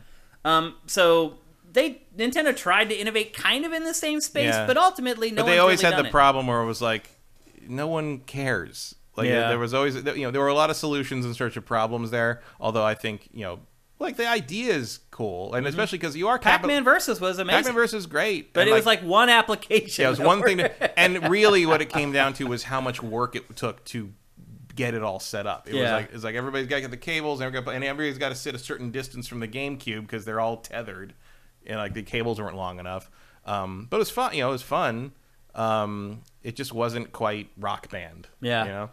This guy, by the way, is from almost like ten miles away from where I'm from in Pennsylvania. Hmm. I found out like not that long ago. He's he's from like Harrisburg, PA, and I'm from Carlisle. They're literally ten miles apart. I'm like, So what a it- is- small world it is. So there's just something. What's his name? Sid or something? I don't remember his name, but Yeah. I, I just some, is there something about the environment there that leads to that hair? Yeah, I don't know. You got the same haircut.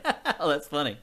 The other thing that I would argue, It's the coal. It's the coal mining. Makes it dark. there's no coal mining in Pennsylvania. That's Isn't West cool? Virginia. Yeah, that's a different state. Yeah. Um, one th- other thing that I I think there was coal in Pennsylvania. Somewhere, Not no? really, What does. Pennsylvania do? Amish. That's your major resource. Amish. Is, is the Amish. steel in Pittsburgh. It was steel, Steel, back in the seventies and eighties.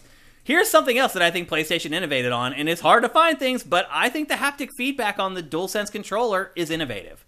Mm-hmm. But again, it's another. We're taking the ideas of others and we're implementing on it and iterating on it and making it better. And but otherwise, it's really hard to find anything that PlayStation is innovated Mm-hmm. Yeah, on. I mean, and I will go. I, mean, I will again. I will say that like, it's not that hard to find innovators. Someone will always try to do something first to stand out. I much more value the people who perfect things. Fire Native says Sony made the NAC series, so that should be good enough. Mm. uh, Sneaky says the EyeToy paved the way for Kinect. Did it? Maybe, but like, who wants to claim credit for that? EyeToy. But I think that's where we're at, though, as far as like, I mean, see that that's what you get when Sony innovates is that is, is that stupid card game thing that I was stuck watching for 20 minutes on that E3 stage that one Yeah. time, like that press conference where they spent 20 minutes. What was that called? Eye of Destruction or something? yeah, like that? or Eye of Judgment. Eye of Judgment. yeah, that Yeah. card game, that augmented reality card Yeah. game. Yeah, that was kind of innovative for the Yeah, time. That was ahead of its time. Yeah. But again, no one cared. no one cared. Yeah, it does always seem to be the guy that iterates that ends Yeah. up being successful with stuff over and over and over again in our industry. It seems to work out that way. Um, yeah, I mean it's Direct, people- direct line from the EyeToy to the HoloLens. people in our or whatever for whatever reason, people who love games do not go out of their way to support the guy that does it 1st They just don't. It's interesting. Well, because in terms of software design and engineering, usually the the one that comes first isn't that good. Yeah. Like, what are you going to support them for? You know, like I mean, Labo is a good example of that. Sure. Crazy innovative, but Oh, yeah. it sucks. Who cares? So who can Yeah. Mm-hmm. Kinect? Another good example of it. Crazy, kind of innovative, but sucks. Nobody wants to use it. Yep. Um, so it's it's interesting, but you still need the progenitor. You still need the first person to do something so that everyone else can iterate mm. on it. So thank God for those companies that are willing to stick their necks out and try these things so that they become better on down the road. If we didn't have those people, who knows where our industry would be? If we didn't have Nintendo, think about all the stuff that Nintendo has innovated over the years, just over and over and over and over again, just time and again. It keeps coming up with new ideas and has the guts, or in some people would argue, the stupidity to put them out. I would more stay. Yeah. I mean, it did finally pull back on the uh, vitality sensor. yeah. They, That's where they- it decided they- to draw the line. Yeah, that was where the line was. Wii Music wasn't it, but this was. I mean, look, as an old school Sega fan, like I can't really get behind that idea too much because it sounds too much like sending these these people to their deaths. Yeah, So like, yeah. it's like, hey, I love Sega and everything they were making, and I don't get that anymore, really, because they innovated too much and died. yeah. And like, so yeah, innovation kind of blows if you're the person doing it. Swanland brings up that the 3DS had those crazy. You of all people should recognize that having built this website. No, you're right. Yeah. Well, that's what I was thinking when we first started discussing this. I'm like, oftentimes the person who does it first. Like you're gonna you're gonna shut sifted down at some point, and then like a year later, someone's gonna like make another version of I it know. with, and it's gonna be the new like I know. I almost call it the new Fark.com. How fucking dated? how fucking dated is that reference? Ah, that's dated. what what the hell is wrong with that? Well, then? Sifted would be the Fark. yeah, in that Yeah. case. and you I mean, versus the Facebook. right. Yeah. Exactly. You're right. I know what's going to happen. Somebody's going to come along because the idea is brilliant. Like, Yeah. who, who doesn't want control of their social media feed? Mm. Who does not want to say "f you" to the algorithm and say, "I'm going to take control of that, and I want to st- I want to decide what I see on my social media network." It's. I'll be honest with you, Matt. It is. It's jaw dropping to me that no one has approached me to buy Sifted, like Mm-hmm. IGN or GameSpot. GameSpot needs to do something because literally we're running the games channel on Sifted with two people. Yeah. So think about that. If you blew Sifted up to what it should be, which covers politics and sports and all these different things, you need one or two people on each one of those. This scales so cheaply. Yeah, if you blow that easily. up, to, if you blow that up to IGN size and call it like the feed, Right. Like that's that future thing where everyone gets their information through one. It's like, gonna sort of- crush me. Yeah. It's it's gonna happen. I know mm-hmm. it's gonna happen someday. Yep. And I'm gonna be the guy that they talked about. That like maybe two percent of the people that use the new thing yeah, is gonna, realize it's gonna be like when like Nintendo and Sega were like duking it out in the 16-bit when they were huge, and people would like interview Nolan Bushnell. yeah. And be like, "Hey, you made Pong, right?" Yeah. it's like, "Yep." Doesn't Yeah. help you when I'm looking at Sonic the Hedgehog, does it? Yeah. I, I'm there, dude. I understand it, but it's but you're right. I'm living it, and I'm Mm-hmm. gonna live it probably for the rest of my life. What happens to a lot of other innovators, and You sadly, are you are Sega. Sadly, that's just kind of the way the world works. Um, To get a little more specific on this new program from PlayStation, it's called PlayStation Stars. It launches later in 2022. Um, basically, it's just a rewards program where you get rewards for stuff just for doing things you normally would be doing anyway. Um, you earn rewards by completing a variety of campaigns and activities. There's a monthly check in campaign, which requires you to play any game to receive a reward, while other campaigns will require you to win tournaments, earn specific trophies, or be the first player to unlock a platinum trophy for a major title in your local time zone. That could get pretty big, I think. That's gonna happen in hours. Right. Yeah, I mean, people are the race is going to be on for people Mm-hmm. to get. I mean, just look at how many. I am shocked at how many people care about platinum trophies and Mm-hmm. like go and try to get platinum trophies. Well, I think one of the one of the only things that I think has helped keep the trophy and achievement thing relevant is that they started putting the percentage of players who have them on them. Mm-hmm. Right. And that's the instant because it used That to helps be motivate. it used to be comparing the trophies to people on your friends list, which is Mm-hmm. now almost impossible to do because it's buried 14 button presses in Yeah. the UI. But now when you can look and be like, oh, only like 0.01 percent of people have this trophy, I'm going to go for that. Like Yeah. that's that's, an, that's the incentive now. It's comparing yourself to the whole world. Yep. Um, and every once in a while, it's weird to see what people do, do and don't have in Yeah. games. It's like, yeah. Um, or when you when you when you can like kind of hit a point, you're like where you, where you start keep unlocking. You know, if a game's been out for a while, and you get to a point where like all of a sudden like you were unlocking story trophies and they were like 60%, 80%, and now they're like 30%. You're like, oh, this is where everybody stopped playing, like, like, like this chapter. yeah. That's that's always interesting. It's, it's an interesting, you know, like bit of telemetry to get. Um, but I could see that being like a competition between like essentially platinum trophy speed runners on Twitch. I'm sure they do that already, but now if you're competing for actual recognition on you know the PlayStation OS or the, on that Yeah, PlayStation globally. Network, like that's a that's a thing. It's a big deal. Yep. Uh, it's a big deal to a certain certain people. Yeah. Uh, members will also be able to earn loyalty points, which can be redeemed in a catalog that may include PlayStation Network wallet funds and select PlayStation Store products. PlayStation Plus members enrolled in PlayStation Stars will automatically earn points for purchases on PlayStation Store.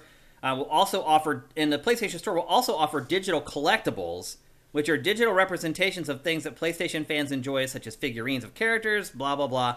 And the big important thing here that they even bothered to mention because they needed to is that they are not NFTs. it's odd. It's funny that we're at a place where they needed to mention that in the official press release for PlayStation Stars. Um, what do you think about this in general? Considering what the NFT thing has done to GameStop Right. in the last week or so, sales down 93%. 93%. Don't get in NFTs, kids. yeah. Nobody Holy- wants that. Holy, that's bad. Unbelievable. Like What is its stock price at now? Don't Is the know. whole Wall Street It's bets all- thing over now? It's yeah. all done. Oh, that was long. Ago. Yeah, this is they're, they're everyone's just deciding what to do with the corpse at this point. yeah. Isn't there kind of a similar thing going on with AMC right now? Um, that's still happening, I think. A little bit, but I'm not too familiar with that. Yeah. But I think it is a similar. It was a similar. Yeah, there's like a bunch of people trying to short it or whatever. Yeah, that was a long time ago. Though I don't know what happened since then. I think the AMC thing's still happening. Mm. I think it still hasn't resolved itself or whatever the way GameStop did. Um, What do you think about this new PlayStation Stars program, Matt? Does it hold anything for you that you're interested in? No. Like you're not going to race people to the platinum trophy No, or I, anything. don't, I mean, I this it's like the games with gold. I guess that is games with gold now. It's like the weird daily quest thing. Yeah. And Nintendo has their rewards thing. They all do, yeah. I don't care. I'm constantly getting emails from Yeah. Nintendo and Xbox like you earned all these points, But you and know, I'm all like, these po- it's like okay, I tra- traded all these points, a thousand points for like five cents off or something. for like a Who button. cares? Yeah, I, don't care. Like you have to make it something worthwhile, and I do not see anything in this program that's alluring to me. No. Nothing. I'm not going to race people to a platinum trophy. I don't think I have a single platinum trophy. I have a number of platinum trophies, but they they took me a while. Yeah, you know. I don't think I have any.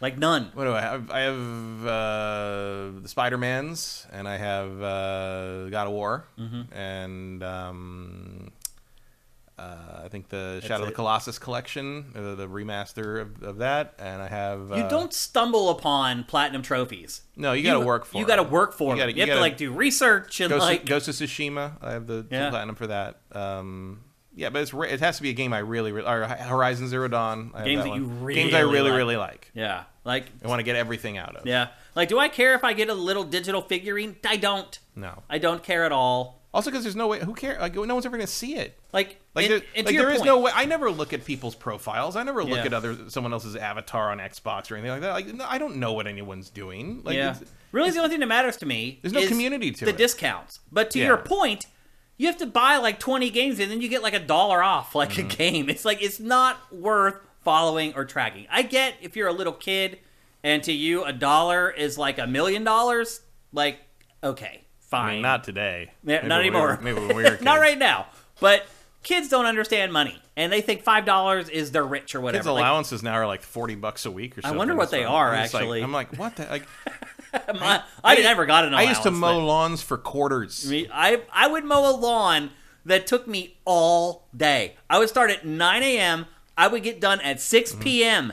when I was like 12, and it took everything I had just to push that mow. I'd get ten dollars for a Mm-hmm. Uphill. whole day's work cutting And grass. that lawn was uphill both ways.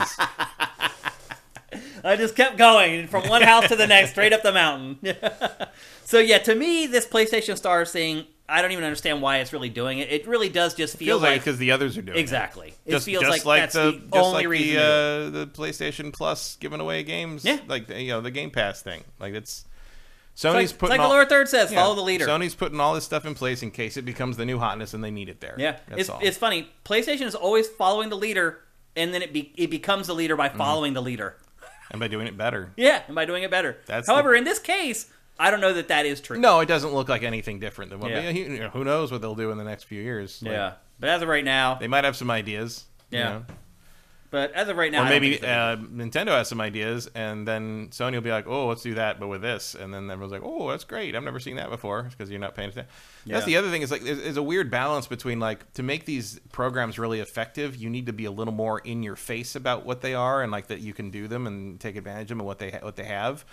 But also, if you are more in your face than they are right now, you're just going to annoy people. Yeah. So there's like no, there's like a lose lose situation there where like if you do it too much, it feels like spam. But if you don't do it enough, nobody knows it's there. yeah, I forget it's there all the time. Yeah, every once in a while, I'll play something on the Xbox, and be like, "Oh, your daily quest is returning." I'm like, "Oh, that's cool." And and every once in a while, I remember that that's where that there's like a, a icon for that, and I turn it in. It's like you turned in 435 daily quests because I haven't opened the app since like 2021. you've you know, never done it. it's just yeah, it's just building, building, building. That's what would have happened to me. Yeah, I guarantee like, Oh wow, I got 20 cents off. Neat.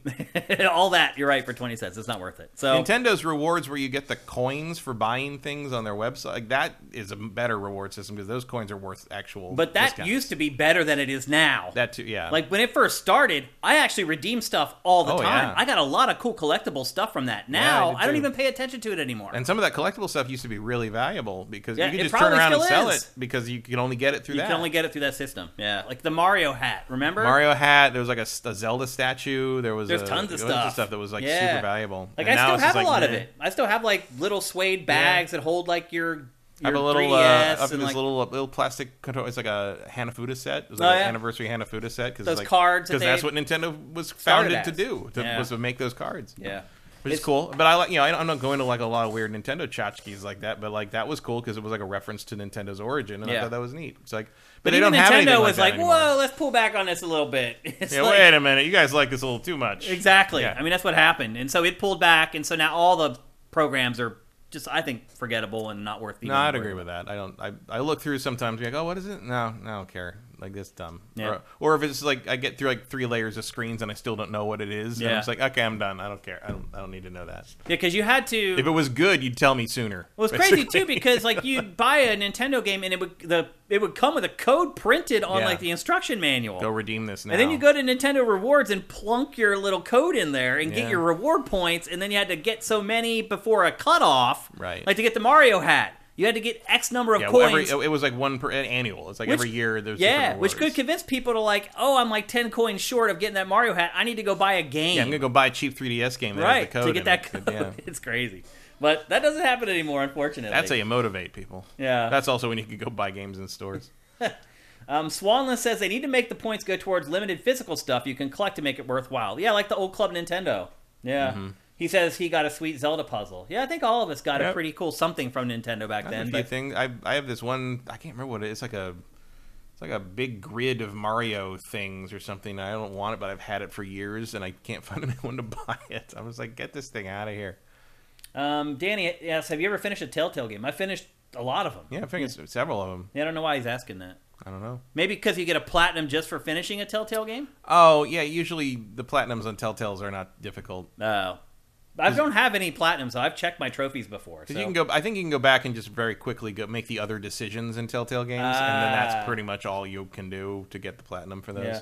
Vincent says Nintendo still does send you physical stuff today. I think yeah, they do. They it's just not nearly as cool as what they used to. Yeah. that's the problem. Like that Zelda puzzle and the There's the- tons of cool stuff. Yeah, there was and a lot stuff of you could stuff. only get. They put like controllers up there that you could only get through yeah, that system. Yeah, now, now you just can't get them at all because they're they sell out in five seconds. exactly. Uh, so anyway, there you go. That's PlayStation Stars loyalty program launching later this year. Both Matt and I are saying don't get too worked up about it because it's not really. I mean, I guess if you want to, you can. But like, it's I just going to happen anyway. Yeah, Just let it happen. just let it happen. Maybe eventually something good will come out of it. yeah, just who knows? Yeah. Who's Yep. it gonna hurt? Come on. Okay, let's move on to our next topic. If you like animals, today's Game Face is for you because we are talking mm. about animals on Game. Animals, Face animals, 308. animals. So we already talked about Stray, which is an awesome game about a cat, and we're going to talk about a game where you play as a fox. It is called Extinction is Forever. You play, the game starts, and I'll just get the B-roll running here so you guys can follow along. The game starts. You are a fox on the run. The woods around you are hmm. burning down, and you're looking for safe. right, and right above you is the indie font, so you know it's gonna be bad. You are running from a forest fire, and you're looking for a safe haven to get into. You finally do find one, and you give birth to a set of cubs. And once you give birth to the cubs, it is your job, obviously. Does, does the game call them cubs? I believe. Because the baby foxes are kits. Are they kits? I don't remember. I what- actually, I don't remember what they call them. I don't know. I- I'm just saying that. I now that I see this game, I know I I know I've seen the trailer or something. But when you were talking about this earlier, I'm like, I don't know what that is. Mm-hmm. Oh, I really? never. I did not remember this at all. This is also just Because this is out- kind of uh, you know I'd be interested in this too. Like, This it's- just came out today. okay. So I actually got early review code of this to play it before today's show, and the embargo is today. So the, the timing actually worked out perfect. Uh, but anyway, you play as a fox, and eventually you escape the forest fire, and you find a safe spot where you give birth to your kits. Is that what they're called? Foxes? As far as I know, baby foxes are called kits. Okay. Yes. Um, you give birth to a bunch of kits, and at that moment, you can actually choose their colors. And I'll just tell you right now, don't blow this off because you have to protect these cubs. And if you color your cubs dark, it eventually can, at certain points, can be very hard to spot the cubs in on screen and the cubs can die. And the cubs will be attacked by predators. And it's not obvious when your cubs are being attacked by predators. And so if you color your cubs a bright color where they stick out in the natural backgrounds you're more likely to pick up on the fact that your your offspring are being attacked and you're more likely to save them. I am speaking from personal experience hmm. because one of my cubs died. I did not even know it was killed. I had no idea. I got the way the game works is you are the mama fox and you're trying to take care of your cubs. Now, your cubs, when you first start the game, they all stay in the den. And I, I know I keep calling them cubs. I'm sorry about that. They stay in the den. You have to go out and find food for them and then bring it back to them so that they can eat and stay alive. Well, after you do that for a handful of days, they start leaving the den with you and start traveling with you as the fox. But you still have to do the same stuff. You still need to make sure that you're feeding them. Now it is nice to not have to run all the way back to the den to feed them. Kind of what once you get past that first week, um, but it presents a whole other set of dangers, meaning that they are now out and about, and people want to kill them. And I mean people literally. People want to kill them, not just predators, because this game, as you can see by the lower third, has an ecological message. And if you haven't picked up on it already by watching the first like two minutes of the footage, it starts with a forest fire and then leads to man infringing, infringing upon the wildlands that foxes need to survive and thrive. And that is a big message in this game. So eventually, it's not just predators that are trying to kill your offspring. It's the humans, the people who are at these sites, like running mm-hmm. the the operations, the farmers that you come across. Oh. Man is in the forest. Yes, ma- Let- because Let's dig out. because they're is they're taking over the forest. So mm-hmm. as they're like logging and setting up all these other environmental disasters in the area, the area that you can safely roam become it shrinks and becomes smaller. And I will say this, Matt, there have been tons of games that have tried to send an ecological message that sticks with you. And I'll be honest with you, like we have friends who made what was the PlayStation VR game Jupiter and Mars. Like our friends made that Oh, game. the the dolphin game. yeah, James Mielke and Yeah. Sam Kennedy made that game. They're good friends of ours that we've known in the industry for 20 years. And I played the game and I enjoyed it, but ultimately the ecological message Hold didn't X to give birth, huh? yeah, this is this is the birth right here. So I enjoyed playing that game, but it did not the ecological message did not stick with me. This one did because it is embedded into the game so heavily. And as the game goes on, they start infringing more and more on your land, so you get squeezed out. So this is your first den that you get in the game. And you use this den probably for the first hour and a half of the game. But what happens is over time, man starts infringing on the area around the den, and you get shoved out, and you have to journey way afar from the den to find a new den. And then you get that den, and slowly over time, again, mankind starts infringing. They start building stuff around the den. It starts to get to the point where every time you leave the den, there's a human walking around, and the humans will kill you. Literally kill you. They'll shoot you with a gun, they'll beat you to death, they'll pick up your your offspring and like throw them down. Like it's it's pretty burly. Again, if like animals getting hurt bothers you, I would argue this game is probably the one you want to stay away from because mm-hmm. it's real. And these little puppies, they die.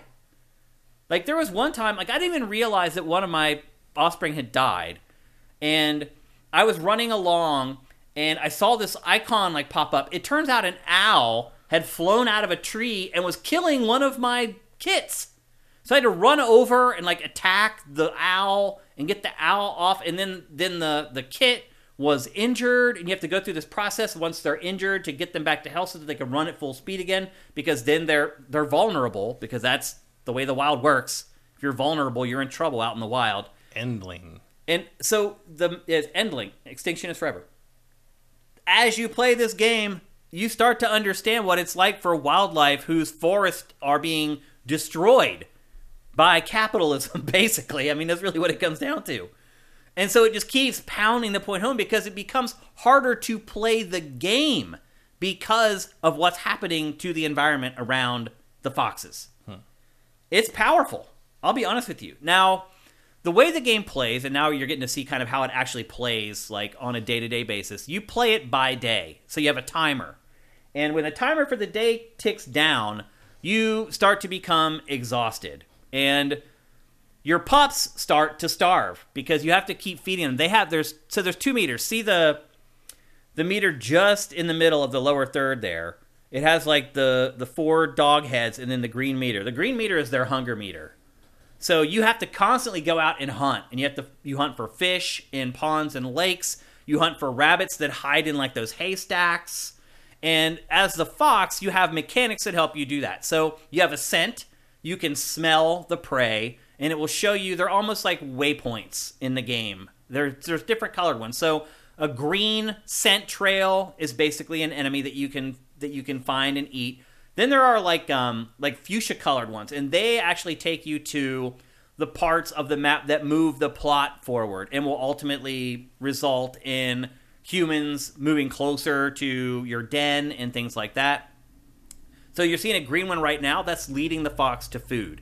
Once you find the food, you have mechanics to actually hunt. So you have like a an ability to sneak and you have the ability to smell. And if you sneak up close enough and then you hit the attack button, you'll jump into the haystack that has the enemy in it and you'll literally bite the rabbit or the rat or whatever it is, jump out of the haystack and it at first you have to take it back to the den, but then as, after a while your cubs start to follow you and you just drop it on the ground and they eat. So not only can the kit, the baby foxes die, not only can you, the mother fox, die, you're killing other critters to keep your offspring alive as well. So again, if animals dying bothers you, this is definitely not. Well, there you can see. I just uh-huh. jumped in there.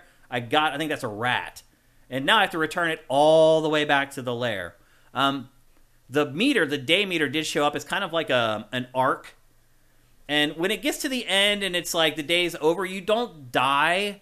Um, and they, there is kind of a lot of leeway as far as that's concerned. The cubs can die though. The offspring can die back in the den if you don't get the food back to them quick enough. Um, so you have to kind of monitor them over time. Your kits, your pups, start to learn skills. So the first skill that you learn is jump, or that they learn is jump, and that'll let them jump over gaps, and they'll be able to follow you places that they weren't able to follow you before. Eventually, they learn how to slide in in through like thin cracks. I think there's five or six skills total that they eventually learn over time, and it does matter which of the pups learn the skills because if one dies and it has all the skills, huh. suddenly you've lost your ability to traverse large parts of the level. So the game is basically on rails. As you can see, you can't free run through the wilderness. You're on a track, and there are diverging paths where you go one direction or another. And there's a map screen that you can go to that will show you um, where the, I guess what I would call trigger points on the map basically areas that you need to visit that will fire off a cutscene and move the story forward and ultimately lurch the game forward itself. Um, there are memories that you have to discover. So very early on in the game, one of your offspring gets taken by a human. And really the big overarching goal of the game, other than keeping the other ones alive, is finding the one that was taken. And there's a different color scent marker for that. And basically what that does is it takes you to these places where you relive these memories. You can see where your pup was taken, who took them, what was happening, and those also serve to move the plot forward. Once you get like they're grouped into like three memories at a time, and there's like this sec there's uh, an interface of nodes basically that you have to complete to finish the game. Each node is three memories. So and there's probably like 10 or 12 nodes total. So you have to discover these these points where you see these kind of holograms play out of what happened, where the pup went, who has the pup, etc. Now, not everybody in this game is a bad guy. You'll come across people who will feed you, they'll give you apples. You discover this house that is mostly comprised of the people who have been trying to kill you, but there's a little girl there, and the little girl loves the baby foxes. And so, if you can find her when she's away from the other people, she will also feed you She'll open up new areas of the map for you. So you do have some allies that kind of work with you as you try to rescue your lost offspring. I love this game. Huh. It is powerful. There have been some moments in this game that literally like shook me. Um, discovering now, I will say this: discovering that one of the pups had died and I didn't even know it was quite the eye opener. I was like, wait a minute, because what happened was one of the dog icon, the dog mm-hmm. head icons on the bottom, like grayed out, and I noticed that first, and I was like, wait a minute, maybe I left the pup somewhere because you can leave them behind to adventure places that they can't get to. Now you need to go back And this game also has a bark option. And in this game, unlike the meow in Stray, if you use the bark in this, it calls the pups. They will come meet you at that point if they can. If you're in a place where they can actually traverse and get to you with the skills that they have and blah blah blah. But so it's kind of like Pikmin's whistle to get them all together. You can use the the howl or the dog bark in this to get them to come back to you. So I thought that like, oh, I just left a pup out there and now I need to go out and get him. No, the the pup was dead, unfortunately. Um, and I don't know. Honestly, I have not finished this yet. I don't know what happens if you lose all of them. I don't know if it No- starts nothing over. good, I would think. But if the mama fox gets killed, and there's sex, there's like a lot of this game is stealth. Also, um, this is them stealing the one pup. By the way, this they use like a toy. They throw it in the den to draw the pup out, and then they snag the pup. But and I lost my train of thought about what I was talking about before that. But um, this game is basically for every platform. It is out today. It is also thirty bucks. I've already got my thirty dollars out of this game. It is worth every penny, I believe. Again, if you're in, and here's what I was talking about. These are like the memories that you see throughout the game. That if you have to discover these in order, in order for the plot to move forward. Um, but it's thirty bucks. It's available for pretty much everything if you're an animal lover, there are some tough moments in this. I'm not going to lie, um, but I think those moments help with the impact of the good stuff that happens. If that makes sense, yeah, you kind of need the bad to appreciate the good. If that makes sense. Um, but I've really, really enjoyed this game. Um, and again, it is available for everything. Do you have any questions about it, Matt? Um, not really. It seems pretty straightforward. I mean, other other than like you'd be getting into spoilers at that point. Yeah. Um, It seems cool. This is a probably well, Stray now is probably the best indie game I've played this year so far. But this is right up there. This is going to definitely be in my in, my mind in my Game of the Year awards when I'm thinking about best indie game of the year. Now, again, some people may be put off by the lack of movement. It is it does play a lot like an adve- typical adventure game in a lot of ways because again you're on like a predetermined path you can choose which way you run but not really It kind of reminds me of like a Vanillaware game. Yeah, a little bit. That's kind of a good way to put it. Now, you'll get chased by humans, and it is intense because there are certain parts of this in the map where you have to like dig to get under a log or you have to dig to get under a fence or whatever. And so when you're running away from the humans that are chasing you, and they have like an axe, and like they get to you and they hack you with the axe. Like it's not like I don't know if kids should probably play this game honestly. I don't know, man. I grew up watching Watership Down. And Yeah, I mean. I grew up watching Evil Dead, so but Yeah, man, animal cruelty was a basic plot point in Yeah. kids' movies when we were kids. There are some parents who may not want their kids to experience stuff like this. So I'm just giving a full warning to people who are watching this who have kids um, that there's stuff like that in the game. And what actually, I now remember what I was going to talk about earlier. There's a lot of stealth in this game. So the humans with guns, like a lot of times, there will be like a roundabout that you need to navigate, and the human with the gun will be in the center of the roundabout, and The you are on thing the fringe Mm. and he will have a gun with a flashlight taped to it. So he will his the light will shine, and you have to wait for the light to go away, and then run very quickly through that section of an opening, and then get to the next one, rinse and repeat to get around them. And sometimes they're very fast, like the humans are with the gun, and they literally one shot dead. And if that happens, you get sent back to the last time that you stopped in the den. Hmm. So basically, your save points in this are returning to the den. What about um, when you're trying to ch- trying to change like paths? Yep. Is there any like because like when you were, you were trying to get up on the thing there to get to the where the scent was like that looks like it was maybe in need of a prompt. It's a little awkward. There are prompts, but There are you- prompts, but that wasn't a prompt for that. So I found while you were doing that on the footage, I was kind of thinking like, oh, how do you know where you need to be to get up on that little ledge to get on that on that path? So as you start to play it, you start to learn that there's visual cues. So any place you can jump up or down, it will be brown and it will have like light streaks running down the wall. It's kind of like how a lot of badger. games. It's kind of like how a lot of other games use yellow to tell you like where mm-hmm. to go. In this, it's that brown with like the white streaks. But to your point, when humans are chasing you, trying to kill you, it is very annoying trying to go up or down those branching paths when the heat is on because you have to wait for that prompt to pop up, and otherwise you can't do it. Um, now, now you're seeing here a badger. There is other wildlife in this game. The first time you come across a badger, you kind of have to fight him.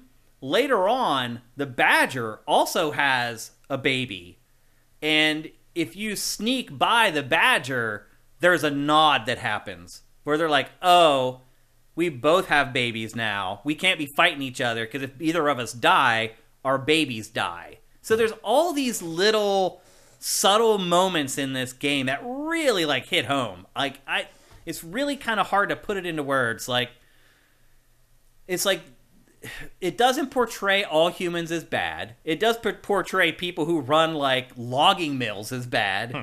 But even like the kids of those people love the fox and love the fox's babies and want to help the fox and help the babies and like some of the holograms that you see and you come across are actually the children of the loggers begging the loggers to not kill the foxes. Hmm. So there's this. It's just hard to explain. It. This is one of those games where like I saw it and I was like, okay, I'm gonna request review code for this. I'm not expecting much.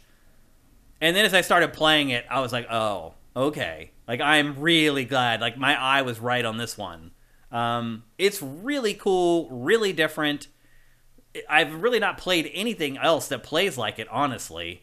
Um, I'm having a, I wouldn't say I'm having a lot of fun with it, but it's definitely moving me. So now you can see the pups following. They're out now of the den, and now you have to consider them with everything. In some ways, it's easier though because I can jump into that bush, I can get the food. They'll jump in there with me, and I can feed them right in the bush. So now I don't have to go all the way back to the den to feed them anymore. But now they're out in the open. They're susceptible to predators. They're susceptible to humans. They don't run as fast as you do. They get left behind sometimes. So you have to like run back. You can pick them up and run and put and carry them in your mouth too.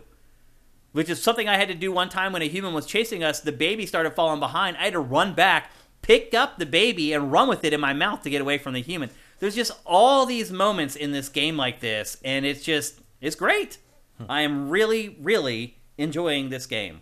Um, and again, it is an eco game and it doesn't beat you head over the head with the eco stuff. It just happens all on its own. You start to realize on your own that this is what's happening to our wildlife, that they are getting run out of the lands that they live in and they have nowhere to go. And so they end up going someplace where they're put into danger basically, or where their mating patterns are changed or where where their babies can't really cope with it and they end up dying. It's it's powerful really good stuff. It's been interesting these these last like couple of months, Matt, as we have kind of been forced to dig into more indie games. At least for me, it's been just like the foxes. Yeah, seriously. Forced out of our AAA habitat. Yeah, seriously though, you're right. Yeah, we've had we've had to make do in indie land. you're right. And it just so happens that in this time period, there have been some really cool really good indie stuff coming out, yeah. and it's been really refreshing to play some of this stuff. Also, kind of a reminder that a lot of this, you know, that side of the industry really isn't impacted by the same kind of problems as the right. AAA space. Smaller like, teams, they were already working yeah. remotely anyway. A lot mm-hmm. of times, these teams have people strewn. They're not answering to giant marketing departments. World. Right. There's there's they don't have to worry about their release windows butting yeah. heads with something. Probably not else. a lot of death threats to the Fox yeah. game. yeah. Yep. I doubt people were screaming at the game director on this one to find out what the release date was. Yeah. Andy T. Monahan encapsulates this game perfectly. And this, if it ever gets a physical release, this should be the quote on the box. It should say, "Andy T. Monahan, who are the real animals?" Mm. That's really what this game is about. Is like, who are the animals in this? Is it the foxes or the people? And I'll leave it up to you to decide. But really good stuff. I again, I recommend you buy this game. It's very dry right now. There's not a lot of great stuff to play. Matt, I recommend you play it. I think you'll love it. Um, and again, it's called Extinction is Forever. You can play it on pretty much anything. It just came out today. Um, so between this and Stray, It's getting an intense week for animal games. Two great animal games, actually. So uh, there you go. Let's see if we have any questions, actually, before we move on here in our chat. Um, Danny Endurance says physical release comes out today for 30 bucks. Um, Vincent says it was first scheduled to release in Q1 2021, so I wouldn't say unaffected. That's a good point, actually. Mm-hmm. But it could still not be affected by the pandemic. It could just be that they just couldn't get it yeah, done, indie or games take a while, or they decided to expand the scope of the game. Who knows? It could have been anything. Mm-hmm. Um, Eat Demon says Live A Live next week. Yeah. yeah. and that's the enthusiasm. Buckle up. but that's also an animal-driven game. Yeah. Is it? Yeah, aren't all the characters in that animals? Are they? I thought they were. I thought- Again, I've never I think played it's just an RPG kind of thing. Oh, really? Yeah, it's like a fantasy. I mean, I thought I remembered mean, seeing probably there's probably like some fox-headed people or something. I don't know. Because it's a JRPG. yeah, there's, there's some cat girls in there somewhere. Probably. I don't know. Um, Congram asks, "How's the I don't think audio?" so. It's great. I mean, it's it's subtle because animals don't talk, so there's and there's no dialogue from the humans either. They just like kind of growl or grunt. Um, I mean, it gets the message across, but music, sound effects, ambient stuff, all amazing. Um, I liked it a lot. Uh, Squishy Muffin, did you guys talk about Stray today? Yes, we did. It was the first topic we discussed today. Two animal topics in Game Face 308. So there's a theme going. Next, Um, next one is too. What? The next topic is animal related. Is it? Yeah. Because those who search for Animal Chin have already found him. nice, Matt. That's great. Perfect friggin' segue into our next topic, which is Skate 4. Well, actually, it's, it's they're rebooting it. It's just called Skate, period. I think we thought that was going to happen. Yeah, and Like, that is actually a lot of people were saying like they're probably going to take the number off this one. Yep, and they did. They're basically rebooting the franchise. We got a bunch of information this week on the new skate. Not really from EA. Some of it was from EA, but the most of it came because a build of the game has leaked and people are playing it like thousands of people are playing it. And it got to the point where EA gave up and hmm. stop trying to like swat all the videos that were going up on YouTube because you couldn't. It got out into the wild and there are thousands of people playing it and not only that some studious players have set it up online and you can play multiplayer hmm. online which is something that like EA's build didn't do on its own. They went in and messed with the code and got it to play online. So what has happened is there has just been a deluge of information about the new skate this week and at the same time EA put out a bunch of new footage with a developer doc. Now, keep in mind, this is all development footage. Most of this is not what the actual game looks like. I realize you guys all know this because you guys are smart AF. And you guys know the industry really well. But if anyone's watching this on YouTube and just kind of comes across our show and are like, oh my God, what did they do to skate? This is all, as you can see, pre, pre, pre alpha gameplay. No, a lot of no texturing and things like that. It's just a- Although you could ar- you make an argument that a skateboarding game that looks like this would be kind of cool. Yeah, I think there's been kind of like mobile skateboarding games that mm-hmm. have at least something like this aesthetic. And here you can see kind of like what it will actually look like when they're done with it. But there's been a deluge of information about the new skate, and EA, prompted by the community, has decided that it should come out and share some information officially with the good people. That would be us. Clearly in San Francisco. Yeah, yeah. Well, well. So the first thing I would say is that what they're saying right now is that it appears the game is coming out in October. Now, people don't think it's this October because, as you can see, the game does not look anywhere near finished. Although it says prototype from 2020. Right. so- But and even like in the developer doc, the people working on the game, I think this new studio is called Full Circle, which makes sense because it's some old people who worked on the old skate games and now they're back at EA, so the studio's called Full Can't Circle. get away. Yep. Um, those people did not hint that like the release is imminent. Now, the CEO of EA in an earnings call like a few months ago did say that the game was close. So there is a possibility that it comes out this October. More likely it's October 2023. And the reason people know it's coming out in October is because in the latest build that people have, there is signage everywhere for Halloween in the game. So that logic would tell you that probably means that the game is going to come out in October. Was it was one of the skates the one that had like the streamed advertisements on the billboards Yeah. and like it was all Simpsons movie Yeah. and it was all white with the Simpsons logo. It looked Yeah. terrible. Like Yep. the, One of the early experiments with in-game advertising that did not pan out very well. was that Skate Two? Or- Yes, I yeah. believe. Yeah, it was Skate 2. Yep, when they were trying new ways to monetize it. Um, let's see, what else do we know? The biggest thing about this is, Matt, it's going to be free to play. Free to play. I think that's the right move. I think convincing somebody to buy a skateboarding game at full price in 2022 Yeah. is a fool's errand. I don't think it'll happen. I don't think anyone's going to buy it anymore. Now, people did buy the remakes of the first two Tony Hawk games. I would argue that was a huge nostalgia play. Yeah, yeah, that's that's because you want to play the things you used to play. Yeah, that was all like people trying to reach back into their childhood and like trying to relive like what it was to be eight years old again. Um, and it did wasn't didn't hurt that the the remakes were good. I mean, they they did a good job working on those as well. Um, but I do think the right call is free to play. Now, obviously, your first concern is, oh my gosh, is it going to be pay to win? Are you going to be able to spend money to get a board that will help you ollie higher or help you ollie farther? Now, EA swears up and down that that is not the case. In fact, its four bullet points it keeps pointing to is that it's not pay to win. There will be no map areas locked behind a paywall. There will be no paid loot boxes and no paid gameplay advantages. So you're just buying clothes, Clothes and cosmetics. Um, they cited Apex Legends as the model that they're going to follow for this game. And if that is true, that is about the best model that they could have ever chosen for this. Apex Legends, nobody complains about how the monetization works in Apex Legends. And it makes at least a billion dollars a year off the cosmetics. Yeah. Made by another company who left EA and then came back Full later. circle. Can't make this stuff up. Um, the game is coming to everything. Every wonder, I wonder if there's some leverage there where it's just like, you want us to leave again? Right. Or would you like to do it the right way? Yep. Uh, the game is coming out on everything, even last gen, so PS4 and Xbox One. Obviously, PS5, Xbox Series, Switch, PC. There's also going to be mobile versions of the game. And again, if you're making a free to play game, you kind of have to make sure it's available for everything. That's how it works. Yeah. That's how it ultimately pays off in the long run. Um, in the playtest, there are different shirts and cap colors which you can be be equipped. Um, but in the final game, it's crucial to progress in the game and improve your skills in order to unlock new clothes and items. For example, you need a certain skill level to purchase clothes from certain manufacturers. And my question is, who decides that hierarchy?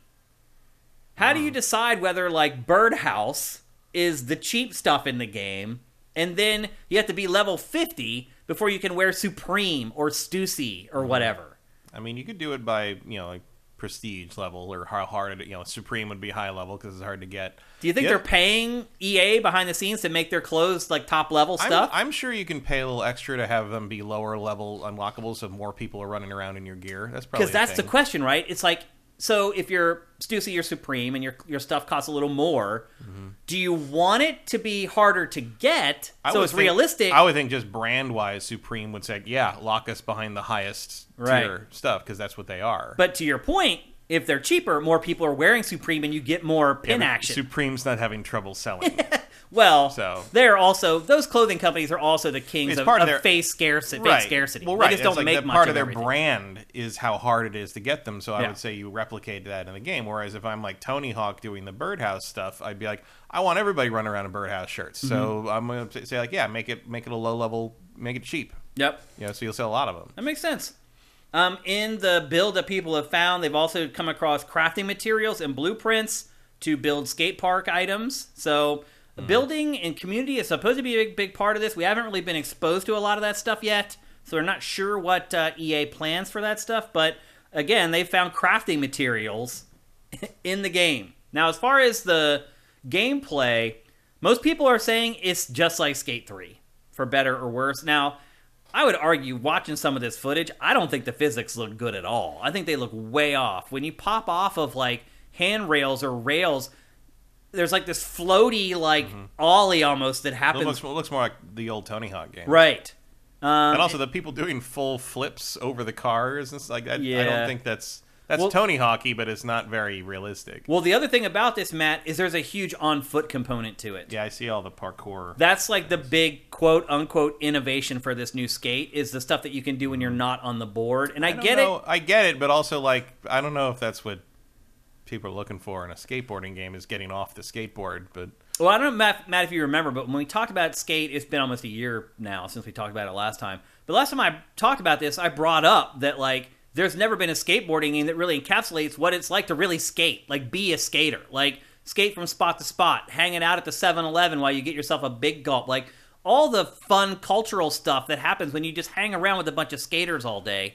I play the Tony Hawk games, and as I understand being a skater is skating around in a park for about five minutes before Tony Hawk realizes that you're really good and takes you on a world tour. See, and that's not what it's like. No? no. It's hanging around with fun, cool people that I are I just funny. went- I thought I just went out and skateboarded in the Ar- Embarcadero for about 20 minutes. I'd meet Bam Margera, and that would be the end of it. The funniest people I've ever met in my life, other than some people that I've met working in like television and entertainment, were skaters. Like just hanging around with my boys, I laughed all day. Just they're just funny. And like I feel like that is the thing that they have not got into skateboarding games. I don't think that's going to happen with the new skate either. It just doesn't feel like that's the direction they're headed, but I do feel like placing more of an emphasis on being on foot is at least a first step towards that type of a skateboarding game. I don't know if it'll ever materialize, but a boy can dream.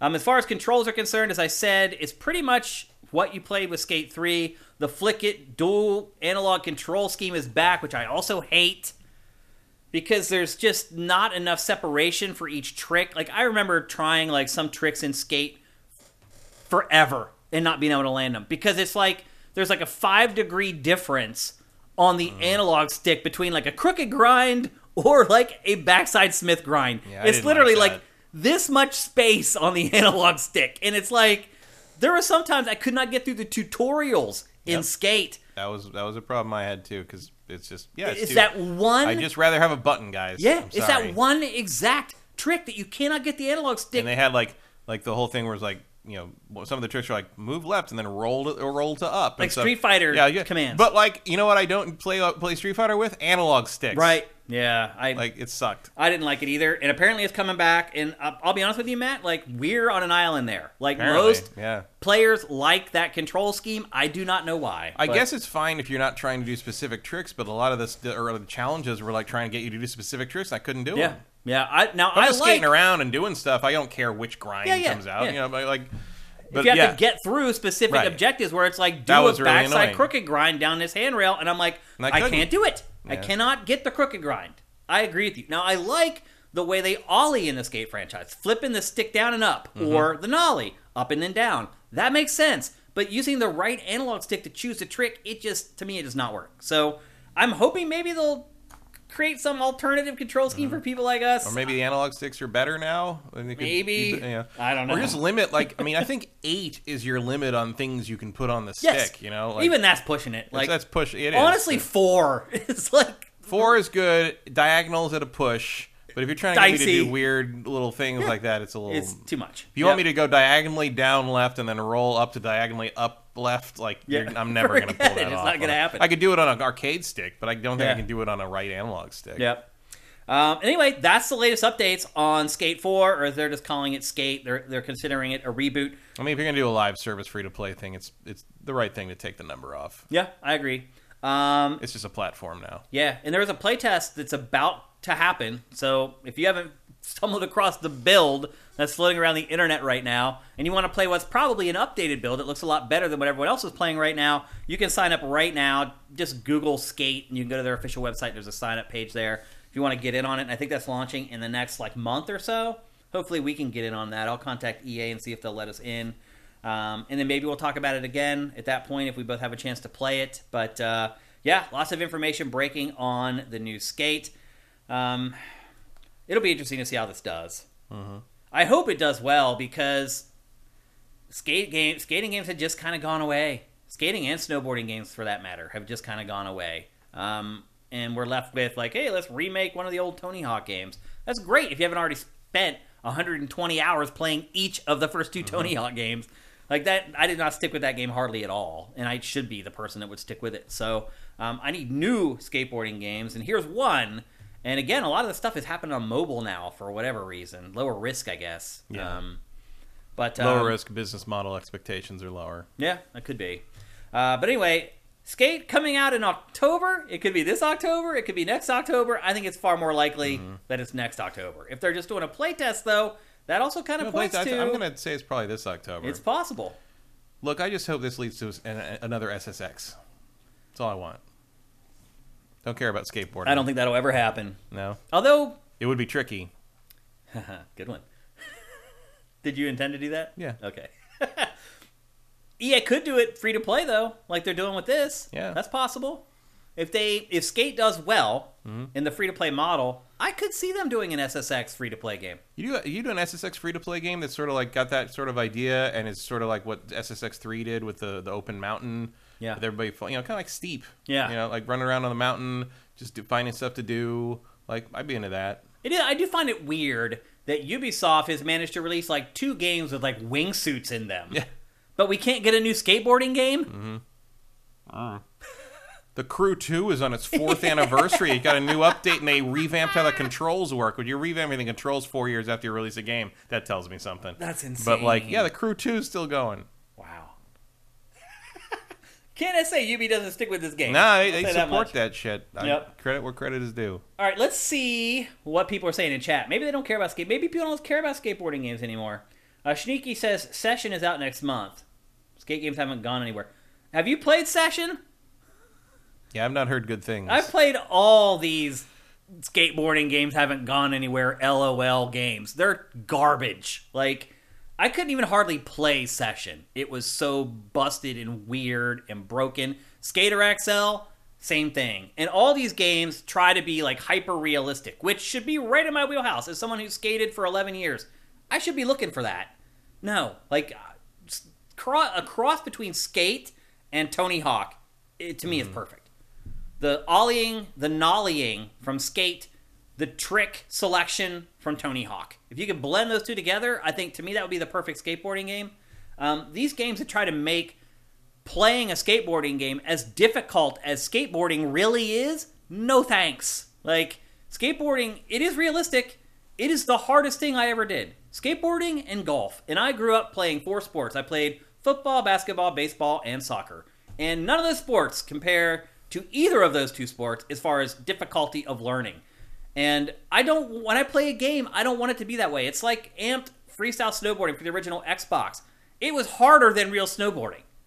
Like you couldn't even just carve down the hill in that game without like having to read mm. the instruction manual. No, nobody wants that. I didn't want it. Nobody wants it. You have to find a happy medium between making it user friendly and fun to play while still being realistic enough that you you feel like you're actually doing the activity still. Yeah, that's called 1080. Right. Yeah, 1080 is perfect. It was right in that sweet spot wheelhouse. And what happened to that damn franchise? I don't know. It's, it's, buried in a vault somewhere with F Zero. They gave us another wave race. They didn't give us another 1080 though. It's weird. It's weird, weird because I bet uh, maybe not this system, but maybe uh, like the next Switch. I sure would like to see what that thing could do with with snow rendering. Yeah. Like a lot, the powder would be cool. Yeah. I'd like to see these genres. Because here's the other thing, too, about this new skate. It's not going to push the PS5 and the Xbox No. Series X. Because it's It's- got to be on everything. Yeah, it's not. So we may never get like a true next gen skateboarding or snowboarding game, sadly, where you can see the stuff like you were talking about. Um, let's see if any questions. Uh, Sneaky says there are people now working on texturing the leaked version. That's a waste of time. that is a huge waste of time. Um, yeah, I don't know why they would be doing that because eventually there's going to be another build, Some probably. people have a lot of time on their hands. Yeah, I guess they do. How do people do this? Are they just don't know. rich? Like, I don't get it. I think they have jobs they don't have to think about when they're not doing them. Maybe, or some people just have job. I mean, I'll be honest with you. Almost everywhere I've worked, Matt, there have been people where I'm like, "How in the hell?" Yeah, you don't do anything all day, kind of people. Yeah. It's crazy. Mm-hmm. Like, there were people at Viacom when I worked at Game Trailers. Their jobs were literally to attend like two or three meetings a week, and mm-hmm. that was it. I'm just like, how did I end up here? Hmm. Where I am here at nine in the morning until seven or eight p.m. every night. I'm here when you walk in and you say, "Hey, Shane," and then I'm here again when you leave right at five o'clock and you say, "Bye, Shane," every day for seven years straight. How does that work? And a lot of those people were called making executive. way more money than me. I wasn't executive. I was a VP. Yeah. But you were a VP that had to do, To do things. stuff. You weren't a VP of things that are vaguely worded. Just sitting in meetings and like yeah.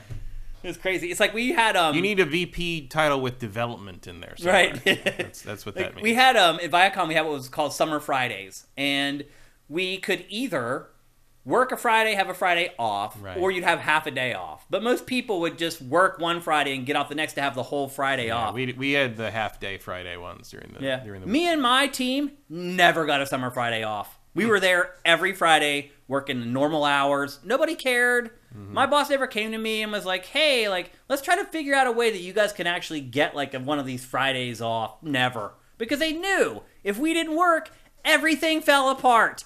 And then they couldn't get away with just going to their three meetings a week anymore. Mm-hmm. They'd have to actually do something. Like corporate America is insane. If, I'll just say this: if It's doubly someone- ridiculous when you think about all that was hinging on videos about video games. Yeah, yeah. It's ridiculous. I'll just say this: if any of you guys have managed to weasel your way into one of these jobs where you basically go to work every day and hide, because that's what they do. Yeah. They go to work Yeah. and they close their door and hide. Yep. I I have very specific names in my head right now. Oh, I can the I could rip that, off yeah. ten names right now, bro. People that work with me at Viacom that were like that, and they door their door opens for to go to lunch. They come back from lunch, they close it, they come back out at five o'clock, and that's it.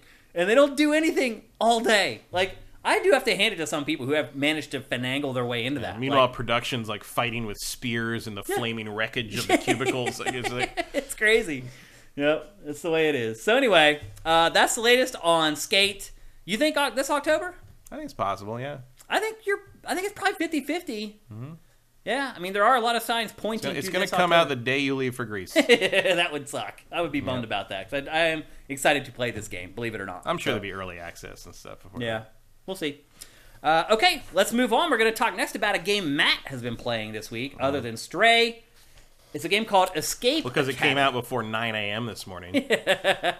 It's a game called Escape Academy. I was talking earlier about how some of the parts of Stray are kind of like escape rooms, where Yeah, you'll get into a room, a door will lock. Well, escape rooms are largely out. Mm-hmm. based on video game logic. So, like, they came from basically. I think escape rooms did arise from adventure, point and click adventure games. Essentially, it's like playing a real life one. So it's just circular. Everything's coming back around. How is this game structured? Is there a plot to it at all? Yeah, there is. Um, it's. I mean, the academy sort of gives it away. You. Uh, so basically, you. The beginning is you go into a, a, a an escape room place that is like all run down and terrible, and the employee is super bored, and you go into the room, and it's just like incredibly rudimentary puzzle. Kind of like going to a VR arcade in Vegas. Yeah, and you and you come out and everybody the everyone's gone, like the employee's gone, and then there's another puzzle to solve. And if you solve that, you open this door and come down, and she's down in, at this like underground train underneath the escape room place, and it's like I'm actually the headmaster of the Escape Academy, and you're the greatest escape person we've ever seen, so you get to come be in our Escape Academy school. So basically, it's Harry Potter with escape rooms instead of magic. Okay. Um, so you go to this escape academy um, without telling anyone where you're going and without packing. You just get on a train and go, like you're like at the beginning of Half Life or something. Um, and you get there and you're set up in a dorm, and basically uh, you got a map of the school, and you go, you point and click to different places on the school, and if there's a person icon, you go talk to somebody, some one of the quirky weird characters, and you. And if you, there's, a, there's a key icon, you go and click on the. There's, there's an escape room to do. So this game exists because I guess the people who made it are escape room fans or maybe escape room designers.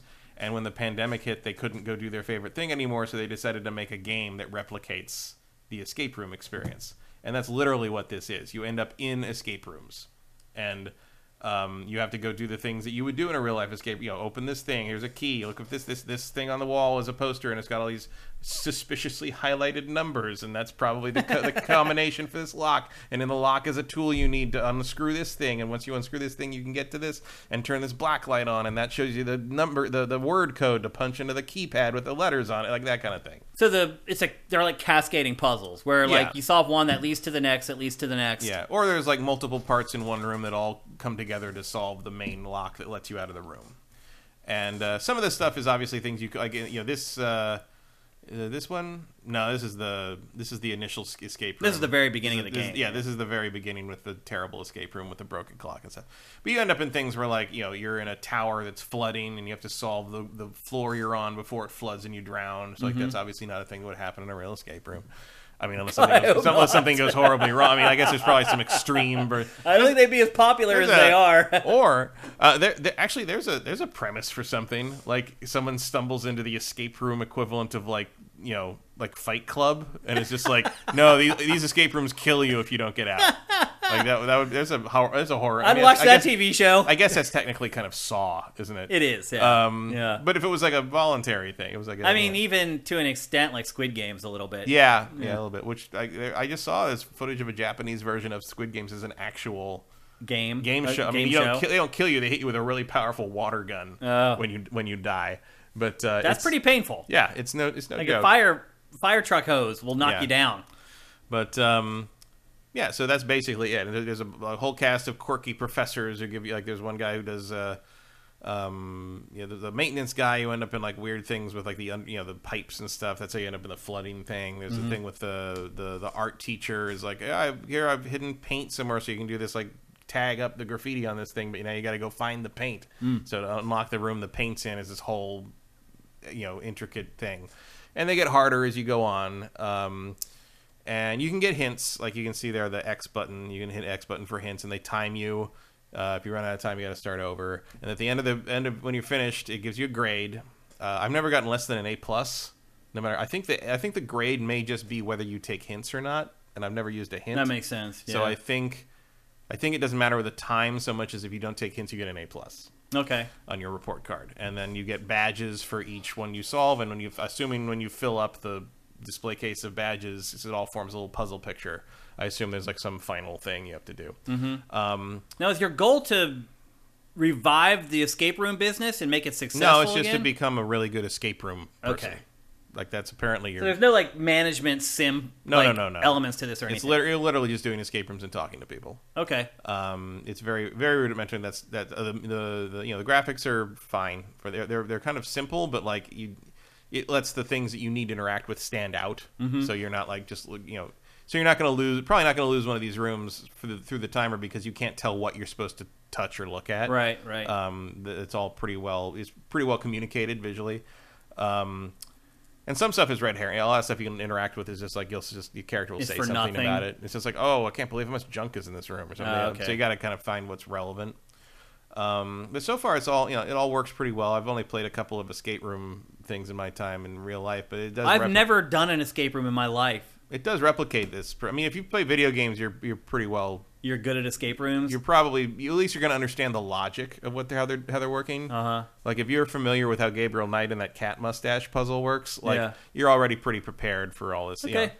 Yeah, I can't believe I've never done one. Now that I think about it, It's fun. I mean, you, 'Cause for a while it was like a thing that like couples would go out and do together. yeah, I'm sure. I'm sure you'd like it. Yeah. Um, But it also seems like it's a fad that's kind of gone now. Yeah, I mean, it's not as much because, like, you know, there was a period of time where it was not a great idea to be stuck in a room you couldn't yeah, get out of.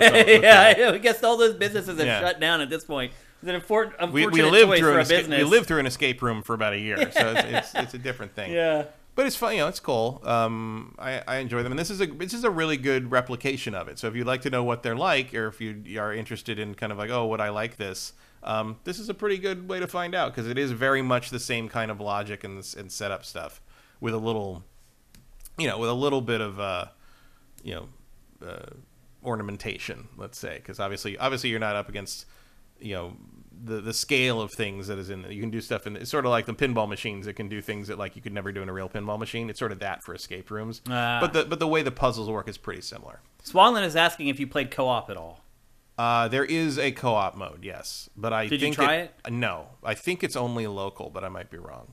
It might be more frustrating to play this with someone else. Maybe. I guess it depends on how smart they are. Uh, can, yeah, like, I mean, yeah. grab stuff that could help you solve the puzzle, and you're like, wait a minute, like that thing. If I had seen it, I would have known exactly what I to think it tells both of you. I would imagine you, you Oh, both you both see when someone picks something. I think it's I think that's a universal thing. I can't Okay. imagine that's that's that would be a really bad design choice. Yeah, but I mean, I would imagine like dealing with people with real escape rooms. You have to. Part of it is managing Oh, yeah, there's the a lot of other communication. human Yeah. beings that you're working with. Anytime you find something, you got to call it out. You got to like everybody's got to you know just oh you gather everything you can find and put it in one thing. It's like what are these for? What are these related to? What is this? And it's cool. Like like yeah, you got to pick your pick your team. I've been on I've been uh, both with people I know and people who are like random people I'd never met before. But it, you know, if you're if you I mean if you've run a show team, you can run an escape room team. Yep. I, I guarantee you. Like herding cats. Yeah. How much is this? Uh, it's thirty. I want to say Thirty bucks. Yeah, but it's also on Game Pass. That's how I got it. Oh, it's on. It's free on Game Pass Yeah. this month. Um, do you know what other platforms it's available for? I think it's this and PlayStation and PC. Okay. Would you? I would think it would run on Switch, but I don't think there's a Switch version. It looks like it should. I mean, I would guess eventually it's coming if it's not available already. In fact, I think it might work better on Switch because one of the one of the, my criticisms I think is that uh, the it's a little sluggish to control, and especially when you're in like uh, screens like this where you have to move the cursor around Mm-hmm. to press thing. It just moves like a like a slug. Oh, that and so like so with a touch screen on the Switch, I think it would be, a, or with a mouse on PC, I think it would be a more enjoyable, smoother experience. That's It's such a terrible. weird problem for a game to have in 2022. Yeah, it's, it just it doesn't feel great to move around in. It's a little, you know, and I think part of it is just because you know it feels kind of like your standard. I don't know if this is Unity or whatever, but it feels it feels a little off the shelf. It looks You know like I mean? Unity. You know what I mean? Yeah, I know. I Uh, know exactly what yeah. you mean. and it's fine, but like, yeah, it's just like yeah, the puzzles are the star here, not the gameplay. Yeah. let's put it that way. Yeah. Um, whereas like as opposed to like Stray, where the first time you move the cat around, you're like, oh yeah, this feels good. This, Yeah. this works. Um, but it's fine. Would you Um, recommend anyone buy it at 30 bucks? If you really like escape room stuff, maybe. um, Are the I, puzzles like really smart and clever? Like, do you feel good after you solve them? I guess it is online co-op. Vince says. Hmm? What'd you say? Do the puzzles feel good when you solve them? Are they Yeah. challenging enough that like you get that One- sense of accomplishment? Once you get past the first few of them, yeah, Yeah. I think it's like I think the the fourth or fifth one was like, oh, that was once the because they have, they're rated with the number of keys. And I think the first. The, like the second three key one, I was like, "Oh, that was clever." That was really. I, was, I started hitting a point. I'm like, "Oh, that was cool." I, I get what Mm-hmm. Starting you're to see saying how this is working Yeah. now. Yeah. And the one thing that I was worried about with this that I was that didn't happen was um, I was worried that it was going to be a thing where I'm just like I can't figure out what it wants me to do because I can't tell what's important from the background. Or, you know, I was worried it was going to be putting it in a video game form was going to be like, oh, I'm just confused by what the graphics are trying to tell me versus like not being able to solve the puzzle. You know I Right. mean? Yeah. But that has not really happened. They, they they have actually done a really good job of communicating what the useful objects in the room are, what this means, what this is connected to. Like some, 'cause I've- there's some real life escape rooms that aren't good at that. Yeah. Um, but this is this has been very good about communicating things, and then about halfway through the game, you sort of like they start to sort of expect you to know things and not like you know They build on what it you've so much learned. and like it, it, it has a nice build to it Okay. uh, i can see some real escape room experts just find it pretty elementary for most of the time but in general i think it's very it's a very pleasant recreation of what it's like to do an escape room uh, it's made by a very small team um, the music is terrible. I, Oh, really? I, hate the music in this game. like, I can't really put a finger on why. I just think it sounds like It's probably just bad. it's just bad library music. It Yeah. sounds like to me, so I turned it off. yeah. Um, which is doubly weird because like you can go to radios and switch between the radio and p- pick different songs. And I'm just like, you guys are really leaning into the music here for something that I feel like terrible. is awful. Yeah. Um, might just be me though. I don't know. And uh, the characters are fun. You know, there's like you know the snobby student that thinks they're better than you, and the different weird, quirky professors that like. You know, it's very Harry Potter in that regard. It's you know you you can see the tropes at work. It's very lighthearted. Nothing makes any sense. You know, it's just like. Yeah. It's like this is just like a hidden academy for escapists. They call themselves escapists. Is and that really like- a thing? I I mean I don't think that's a major in most schools. No, I don't. No, I just mean are there people who are so into escape rooms I am sure. that they call themselves escapists? I am sure there are. I'm I'm no doubt. Uh, Swanland says the demo crashed on me several times. Uh, that's not great. This this is um I have not had any crashes or technical problems with this. The, Okay. fu- the full version anyway. Although I do, if I remember right, the corner of the, the title screen, I think it says it's like version 0.118.1 or something. I'm like, oh, is this, like, what is an alpha? What are, you, what are we playing here? It's a little weird to put that up on Game Pass if it's uh, not version 1.0. It does not say. It, there's definitely a zero at the beginning of it. I don't know. What, I mean, I don't know what their numbering system is. So it might, maybe it's that's just how they do it. Yeah. Um, but it's fun, and it feels like you could add more in the future if you wanted to. Like, Seems like it would be more fun if it was competitive against another group of people trying to get out of the room before the other group of people do. there are escape rooms like that. But I mean, like Um, the game should do that. Eh, I, that's not a thing I would want to do. Really? No? no, I don't care. Put a little more pressure on you. No, I don't care what someone other team is. I mean, you can compare times. Like you, you know, it does. Mm-hmm. There's a leaderboard. highest- I don't think there's a leaderboard, but you can mark your highest time. You can go back and do them again to do them faster. Uh, once you finish the escape room, it does list out all the how all, you solved all the puzzles, Mm-hmm. and there are things where I've just just been like skipped because stuff I've skipped because I figured out the answer without needing the clues, Mm-hmm. and it'll just be like skip, skip, skip. And I'm just like, I've, I've missed whole chunks of the puzzle before when I'm just like, I figured it out I figured this out, or like I made a pretty good guess, and it's like, oh, that sounds like there's there's like a thing with um somebody's name. You're supposed to figure out somebody's name, and I just figured I had two of the names. I didn't have the middle name, and I'm like, this is probably their middle name, and it was. You guessed So it. was like it, it was like that. Wow, that's crazy.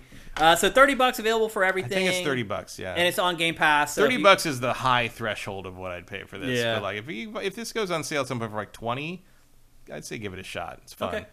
And or you could just subscribe to Game Pass for a Or month just get it for off Game Pass, fifteen yeah. bucks and like try that and like a hundred other games and figure out whether you want to pay the full price for them or not. One of the beauties of Game Pass. Anything else you want to add?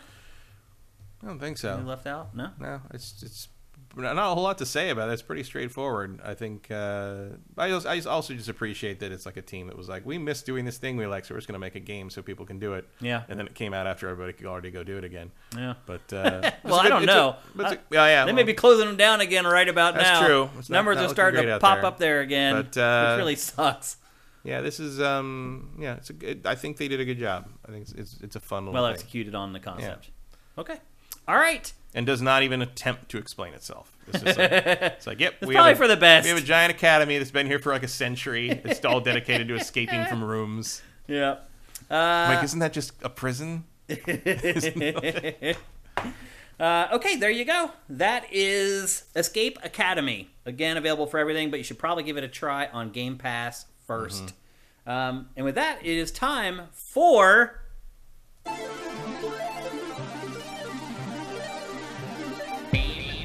Name that game. Where I show you a bunch of screenshots of a video game, and you try to guess what video game it is. It's really as simple as that. Um, couple rules. First of all, you're trying to beat Matt. Matt has not won for a long time, but we we rigged the game so that you guys can win. We'll just put it that way, and you guys do win. In fact, do you ever win? You guys are so good at this; it is astonishing. So I haven't done it this week, but here soon, I am going to make sure that we make it to the fifth image mm. because it's I'm, I'm, I'm intentionally trying to make the game interesting. I'm trying to walk that line of showing you guys enough to where it really like gets your minds going so it's fun for you guys to play. But eventually I am going to just give you four really rotten clues and then the fifth one is going to give it away.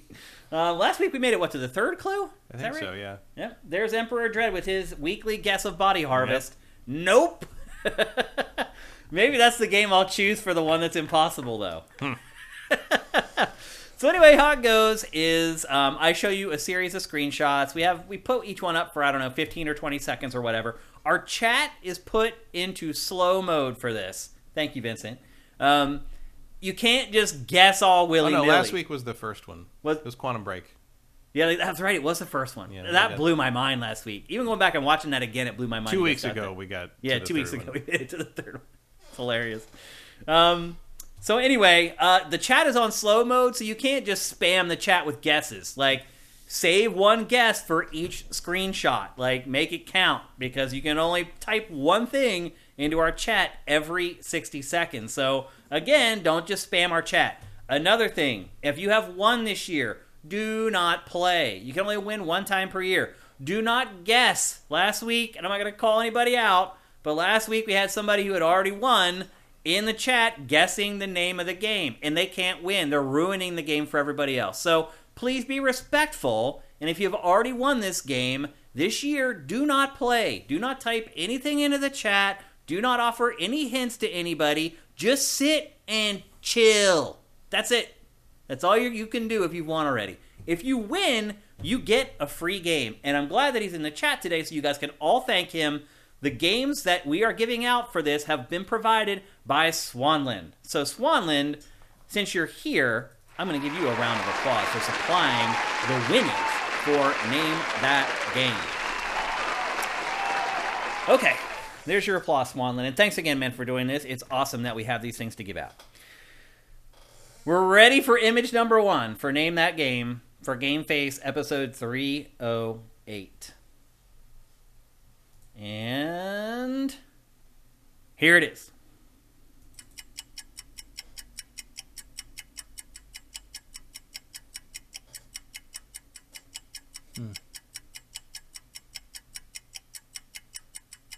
Don't forget, it's slow mode, so you only have one guess every 60 seconds, so make sure your guesses count.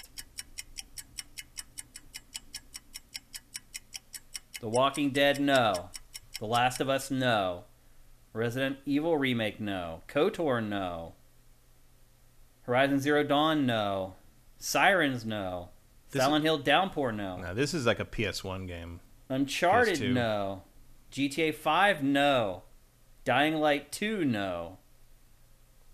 Enslaved, no. Nerve 0123, welcome to the chat. Thank you for chatting for the first time. Hope you'll be back to hang out with us next week. Dino Crisis. Journey to the West, no. Dino Crisis, no. All right, let's move to image number two. I think we gave that a fair shake. And here we go. Oh, There's a big hint there in that one. Ratchet and Clank, no. Green Hell, no. The Surge, no. I know that. Yeah, I know that. Uh, Control, no. mm, I know that D-Res effect. Shadows of the Empire, no. Flashback, no. Star Wars the MMO, no. Metal Gear Solid, no. Meloac, you can't just guess Star Wars. You have to provide something more than that. Donut County, no. Eric Scott, someone already guessed Control, no. KOTOR, someone already guessed that, no. All right. Killer Uh. 7, no. That's a good guess, though. Because Killer 7, that's how people disintegrate, right? When they die, don't they have yeah, like that that is sort the of pink sort of like it. Yeah. Halo Yeah, that- 2, no. God, I, I I know that effect, but I can't remember what game it is. Okay, we're going to go to the third image. We made it to the third image, people. And here we go. Lollipop Chainsaw, no. Half Life, no.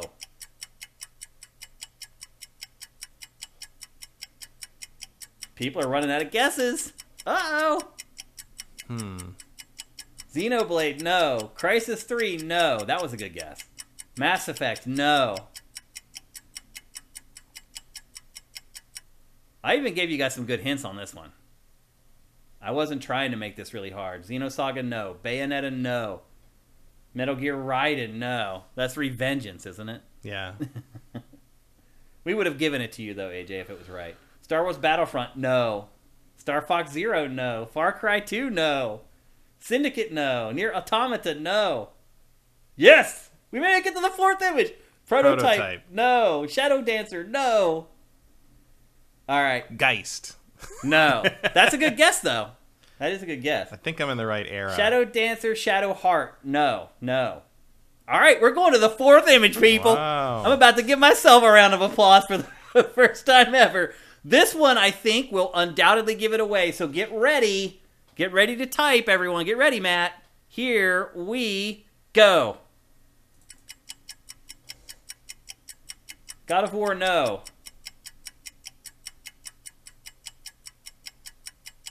What is that? You're killing me. Planet Side, no. You can get it, Matt.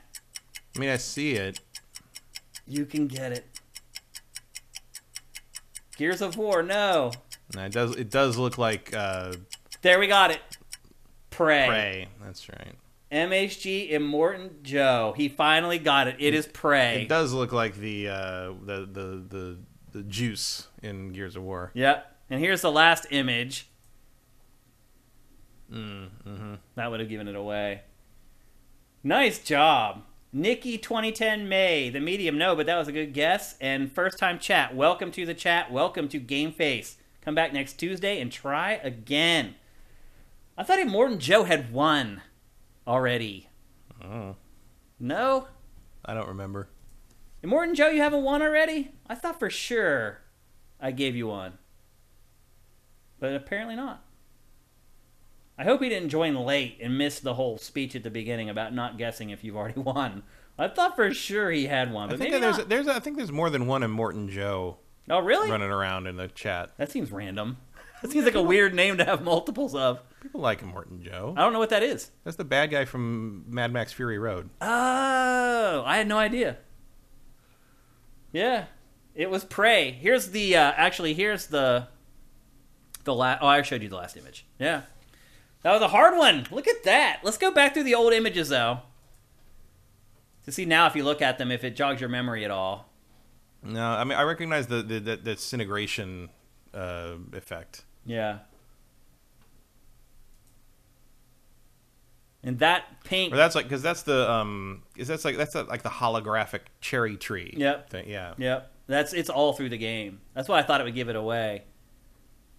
I maybe should have made that one the third image instead of the second one.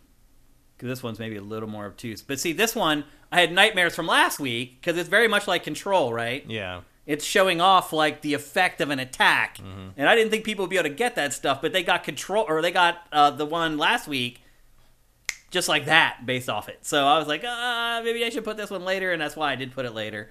This one though, I thought would just give it away right away because the creature there on the left hand side, see his arm coming down.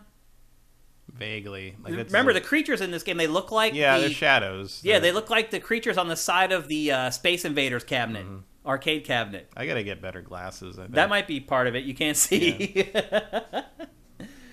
uh, look, people are finally people give me some props. Good, sh- good good job, Shane. You did it. Yeah, and I didn't even do it cheaply either. I didn't like just like zoom in on one pixel and make it like impossible either. Like I actually feel like you guys should have got it from that. So that was a good one. That was a good name. That game. It feels good walking away today. Yeah, not many people did play Prey. That's true. Yeah, that is actually that's a good Part point. of the problem. Yeah. Yep. Um. There's a game Joe. with there's Okay. a game with great music. He says, Nope, haven't won yet. Awesome, man. Here is your round of applause. And I'm just going to share this one with you because I actually made a good name that game for once. Something that I strive to do and rarely deliver on. so send me a, you can send us a DM right here on Twitch. Or you can send me one on Twitter at Dinfire. You can send one to Sifted on Twitter at Sifted Games. You can send me one on Sifted.net where I'm at Shane. Whatever. Just get to us however you can, and we'll get that code out to you. And congratulations on your win. Once again, iteration more important than innovation. In what way? In that you've finally perfected. Oh, no! Next week game. they'll get it on the first one again. I know it'll happen. It's all good. this is all for fun and to give you guys free games. That's really all I want to do. Is just have fun with you guys and uh, give away some cool stuff if we can. So mission accomplished. Again, congratulations, Immortan Joe. I can't believe I didn't know what the, where that name came from all this time. Yeah, I mean, they never really say it in the movie. Yeah. I think maybe once or twice. Ah. But it's not like it's not like how in like the original, you know, Toe Cutter or or the the or, or in uh, Road Warrior, um, uh, what's his name, Humongous. No, yeah, yeah. It's, it's yeah, the, the Lord Humongous. Like it's it's not like a repeated name. Iconically repeated name. Yeah. And also, Um, a lot of people think it's Immortal Joe because Immortan is a weird word. Right, right. So, Um, Mitchell is last says which prey. It's the 2017 prey. I'm sure. I'm sure you figured that out by now. Um, okay, it's time for some Q and A, and you guys are already in here. Go at Sifted Games in the chat if you want to ask us a question. We have got a little bit of time. We could probably answer three or four questions depending on how long it takes for us to answer them. Um, at, from Ashes in the Hourglass, Matt, what's your highest streak on Guess the Game? I'm at 30 right now. I'm not even sure what that is, honestly. I'll have to well, that's the that's the game like guess like uh, Name that game, name that but game, it's an app. except it's this. The, uh, okay. It's the that, like Wordle. Gotcha. I have to look it up. Uh, I'm current streak 41.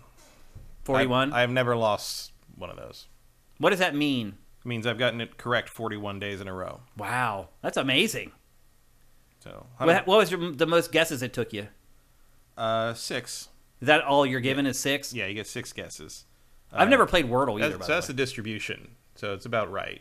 Oh, okay. So it's like I got four and one, four and one guess, nine and two guesses, thirteen and three guesses, eight and four, five and five, and two and six. okay. So it's about an even distribution. Uh, I guess the game is also interesting in that, unlike the other game, the other games like this, as you go, like so, the second guess, the second screenshot they show you also gives you the Metacritic score, Oh, and the third guess gives you uh, the original platforms it was on. Oh, and the fourth one is the genre, and the So they give you hints with each and the one. fifth one is the year it was released, and then the f- sixth one gives you the uh, the developer. Okay. So you're gonna get it. You're gonna eventually by the sixth one. eventually, if you know games, you're eventually get, probably gonna get it. If you don't, I mean, if you don't know games, nothing's gonna help Yes, you. you have no But, chance. um, but yeah, it's uh, it's it's a pretty good one. Um, in fact, uh, do you know that from one the first shot? Tony Hawk something. There you go. Yeah, I don't know. That was like the GBA Tony Hawk, I think, or something, No. wasn't it? No. That's a PS1. Oh, it's PS1. That's Same what- difference. That's what it looked like. Hilarious. Uh, okay, next from Congrim One. Have you got a chance to try the Multiversus beta? I've been interested, but found the requirements bothersome and deterring. Do you mean the requirements to become a part of the beta? I actually signed up for that, and then I was very disappointed to see that I never got an invite, and everybody else was playing it. So I tried. Um, I need to find a better press contact for that game, honestly, and this will prompt me to do that before we're back here next Tuesday. Um, but I've not had a chance to play it, and I'm guessing you haven't either. Um, I'd I like got to. an email today that I think it's like available to open something. Oh, is it open now? I got an email this morning. I, I admit I was only vaguely awake. Yeah. Uh, early access is live, so maybe not open. Open beta begins the 26th. Okay. So for those of you who don't know, Multiversus is a Super Smash Brothers clone that's all basically WB properties. So it has like Scooby Doo, it has Lord of the Rings, it has Game of Thrones. like there's a really eclectic collection of characters. It also has superheroes like Yeah, DC Superman and Yep. Batman Superman, Batman, Wonder Woman. Wonder Woman. Um, yeah, it's a it's a weird mix. That's for sure. But that's And what it- makes us. And there was a big there was a big leak of uh, upcoming characters that includes some you know there's a lot, a lot of uh, Cartoon Network stuff. Um, Ted Lasso really? was, was in the leak. Um, that's kind of awesome. yeah, basically anyone who's in Space Jam 2 could be in this game. That's a good way to put it. Um, okay, Eve Demon. Do you really want a next gen skateboarding game? Tony Hawk Remake only worked because they literally used PS2 physics code from the original games. Yes, I'm not. I, I don't lie to you people. The stuff I say on this show is what I really believe. And yes, I want a next gen skateboarding game, and I don't want Skate X, Skater XL or Session. Like, I want it from a big publisher that has a lot of resources and deep pockets to make a really good skateboarding game. Now, I don't think that it should come out every year. I don't think we should get back on the Tony Hawk train where there's a new game coming out every year or every two years. Like, create a platform. That part of what they're doing with Skate, I think, is the right approach. They're creating a platform. That's why they just called it Skate because it's going to be there for a long, long time, just like Apex Legends or other games as a service. So I do think Skate is taking that part of the project correctly. I think that's right. Um, but I would like to see, and it's a shame, it's EA. Their game should look great, but it's not. So I am hoping, yes, that someone will come along with a big budget and deep pockets to make a really great skateboarding platform. And yes, I want real physics. Like, I hear ya. You like the Tony Hawk physics because that's how you learn to play skateboarding games. I get it. Uh, but that doesn't mean that they can't be improved. I mean, they're arcadey. Um, and maybe a lot of people don't realize that because they didn't skate for real, but you can't do the stuff that you can do in Tony Hawk. And I don't want, again, I don't want a straight sim where you literally have to practice a trick for an hour to land it like real skateboarding uh, or more in real skateboarding, honestly. But you can find a happy medium between the two. So to answer your question, yes, I really do want a next gen skateboarding game. Um, Mitchell is alive. What's your favorite guilty pleasure memorabilia? I don't know what I don't have any Like guilty pleasure. tchotchkes, swag, stuff we got in the industry throughout the years. Guilty pleasure? I don't have. I don't know what that. Well, maybe he means like it's like a piece, a collectible, something for a game that you don't really like, or that a game that's bad, but the actual collectible is cool. That's a tough question. I don't really keep things for things I don't like. Yeah, I have had some stuff in the past, but I did a purge not long ago, not long ago of swag where I just threw a bunch of stuff away. Because I was at the, as the EIC at Game Trailers, like they'd send us games for review or preview, and they'd send us like two or three packages. So one package would be from me, the EIC, and that would have like all the awesome stuff in it. And then they just send us a box with a bunch of games that we I'd then give out to my editorial staff so they could all play the game. Um, because our people don't realize this, and you know, if you look back at game trailers, there was never a name on our reviews. And that's because our reviews were collaborative a lot of the times. I would ask publishers to make sure they send us multiple copies, at least two. And that way, the person who was actually assigned to finish the game and review it had a copy. And then at least one other person on the editorial staff also had a copy and were able to play it. So it's kind of like the EGM review scheme, except behind the scenes, because when it came down to it, if the two people who played it kind of butted heads on the score, I'd bring them into my office and we'd talk about it. And we'd figure out the score based upon both of those. Now, obviously, giving a lot more weight to the editor who actually finished the game versus the person who was just playing it to provide um, the counterbalance. So that's kind of how it worked. And so I would end up getting a lot of swag for crap that I didn't want. And honestly, most of it I just gave away to the people on the editorial staff. Um, so, like Matt said, like I didn't keep stuff except for stuff that I really wanted. And the stuff that I did ended up having for whatever reason, uh, when it was all said and done and I left game trailers that were for fr- franchises that I didn't want, it ended up sitting in my closet until I threw it away. So, um, I don't really have any guilty pleasure memorabilia. Um, although, actually, now that I think about it, there's been some stuff. Like Rockstar sent me a Garrett.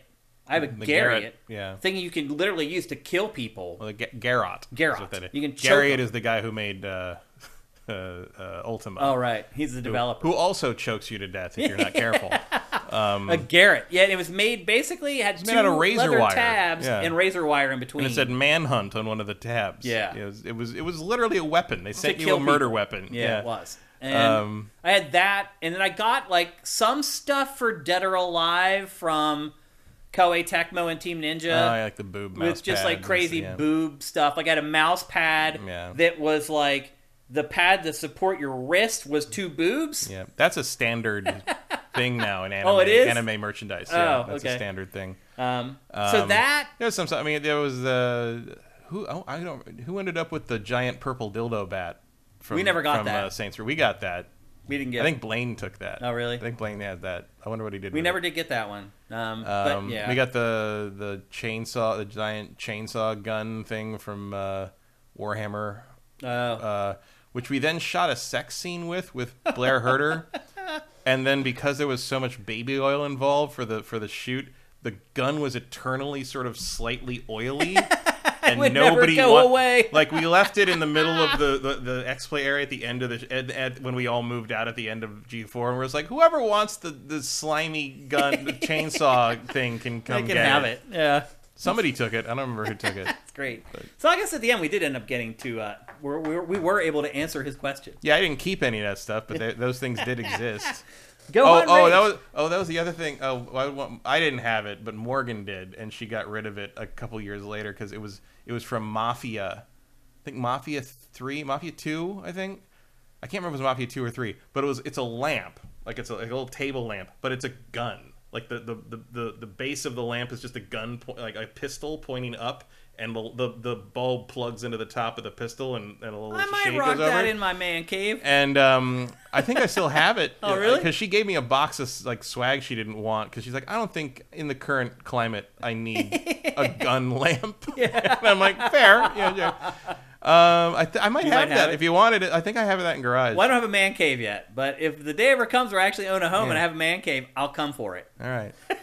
if it's still here, I don't know. Okay, I think we'll answer one more. Gohan Rage, thank you for Twitch Prime. That's awesome. In fact, I want to get to anybody else who dropped that here at the end of the show. Okay, you're the only one. Um, Vincent brings up you can get into the Multiversus beta by watching a Twitch stream for an hour. If you can handle it, go do it. Um, what else we got here? Cinetag, check out any, any of the new Resident Evil series on Netflix. I went in with an open mind, but feels poor after four episodes. Any thoughts? Um, I it actually was on the rundown two three days ago, and it was part of my plan to go watch some of it because I was like, oh, this show we don't have enough topics for this week's show. I need to make sure I watch the new live action Resident Evil series on Netflix, and then I saw the reviews for it and I lost motivation, and then some games appeared, and I didn't need it, and we removed it from the show. So I'm glad that you brought it up, but I have not watched it. Have uh-huh. you? no. It's it's Metacritic. I could. I mean, the idea of following the Resident Evil series into a narrative form is absurd to me. It's a live action TV show. Like I who why? Why would I do why would I want to watch if I even if I wanted to watch weird dumb horror zombie shit, why would I choose Resident Evil for that? Like, no. Yeah, I mean, Like, there's plenty of not so, quite as horrible zombie honestly stuff to and watch. from, honestly from what I've seen like these the stupid movies are probably a better choice cuz A they're over faster and B at least they don't take themselves very seriously. That's true.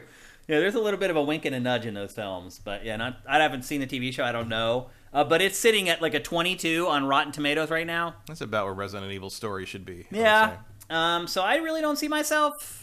Uh, now that we're talking about it on episode 308, I'm definitely not going to watch it for episode 309. No, I don't think anyone needs to spend their time. Yeah. I, I think that's a waste of time. Like, I don't always trust other people's opinions, but when it's that overwhelmingly Mm-hmm. bad, and that overwhelmingly unsurprising. Right. I mean, given Like- what you're working with. like if it's below a 40, that's when I don't even give it a chance. Mm-hmm. Yeah. That's when I'm like, you know what? I, a lot of people are really stupid, but there aren't that many stupid people. so that's when I draw the line. Uh, okay, I think that's it. Oh, Ian Esquire got in with Twitch Prime at the last second. Thank you, bro. We appreciate it. Uh, speaking of Twitch Prime, if you guys are wondering, like, why does Shane always talk about Twitch Prime on Game Face? Well, it's a way that you can give us a free $2.50 every month that costs you nothing. All you have to do is you have to be a Amazon Prime subscriber. By the way, did you buy anything for Prime Day this week? Uh, I got a couple of the uh, collaboration Transformers that were on like half off. Those, Uh, are the, those are the ones that like they cross over with Jurassic Park and Back to the Future and stuff. Ah. So I, I had those, but I didn't have. Uh, I, I like the packaging because they're all they're a lot of the retro packaging, or they have like the movie stuff all over them. So Oh, I don't cool. like to open them, but these were like half off, so I got them to open. Okay. I That's it. almost bought an ex- an expansion for my PS5, an external. Oh, oh I looked I looked at hard that, drive. but then I decided I didn't want to do that today. Dude, they were so they were half That's off. still they're still half like a lot of that stuff is just crashing. I saw I saw an entire like Bitcoin mining bank of like a rack of of graphics cards for sale for it, it was on Amazon for like half off. Yeah. like it's all collapsing. all that stuff is is collapsing. You're right. Um, they were half Time off. to build a new PC. Yeah, it is time. Yeah, and for me too, because I built my PC when I started Sifted. I was like, I need a new rig to start this thing. Mm-hmm. Yep, same. So I, I- built it from scratch, brand new. Yep, I, I was building it right around the time we started doing this show. Yeah, right, and A- now April it's 2015. time for a new one. It's Yeah. been like And eight, e- nine even uh, one of the other questions we didn't get to was about uh, Company Heroes 3 coming out in November. I'm like, I'm probably going to need a computer for that. Yeah. Like, because Company Heroes 2 runs okay on this Mm-hmm. one, but like, um, yeah, the, mo- the modern bells and whistles aren't supported by my old PC. So I'm, you know, Company Heroes 2, 3 is actually definitely on my. I love the Company Heroes games. Yeah. So they had the um, crazy internal SSD drives that you, the very specific ones you need for Mm-hmm. Labeled PS5 that. I was surprised that. the They're like, like for your PS5, like they're trying to make you know that that's with what the to heatsink too, which Yeah. is important. Um, they were half off, and you could get a terabyte for like hundred and twenty dollars, and I still couldn't bring myself to buy it. Mm-hmm. I still, I was like, wait a minute, I already spent five hundred and fifty dollars for this effing thing, and you're, now I'm going to go spend one hundred and twenty dollars to expand the. No, like on principle, I refuse to buy it. I was like, I'm not don't- spending six hundred and some dollars on my PS5. I'm not doing it. I also don't feel like once I plugged in the you know the external drive for the PS4 stuff, I don't have that much space issues really. Yeah. With the P- uh, the PS5 only stuff is not really that plentiful. I buy all the third party stuff on PS5 for whatever reason. Like I don't know why.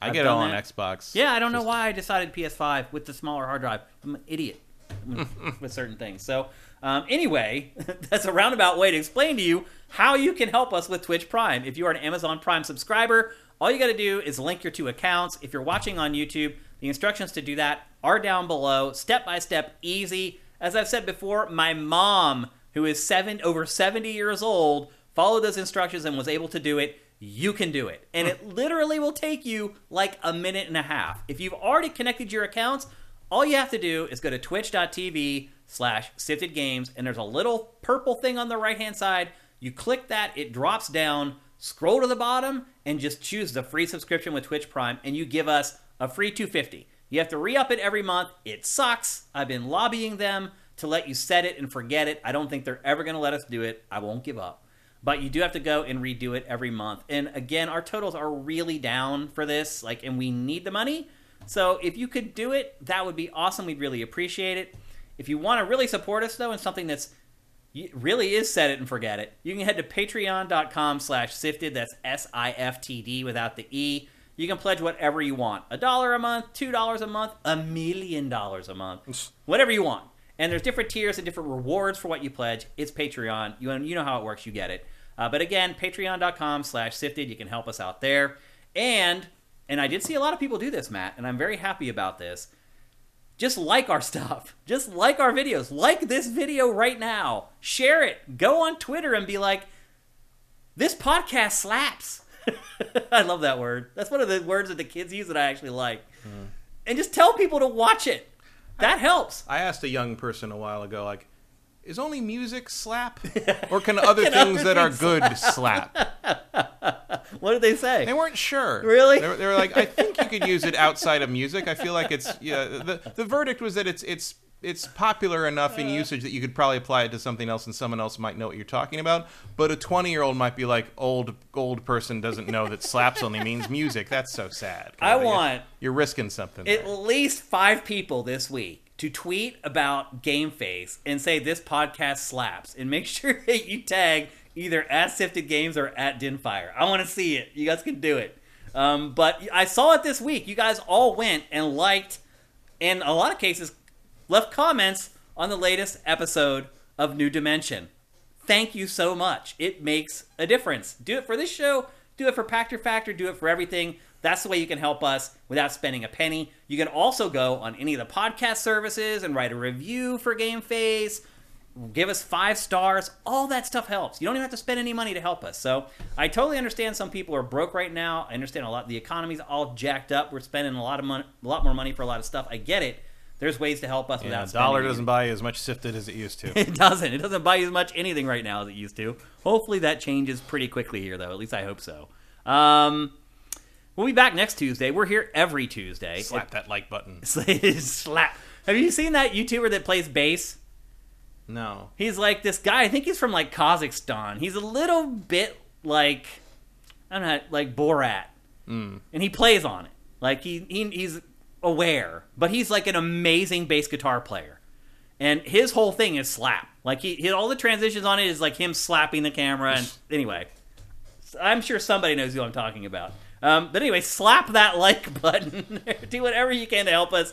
Every little bit makes a difference, and I appreciate every single thing that you guys do to try to help us whenever you can. Um, and as I said, we're here every Tuesday, 1 p.m. Pacific, 4 p.m. Eastern, at twitch.tv slash sifted games. Come on in, be a part of the community. The chat is fun. Our crew is awesome. You're going to meet good people. Just do it. We'll see you guys next week. Game Face is up and out.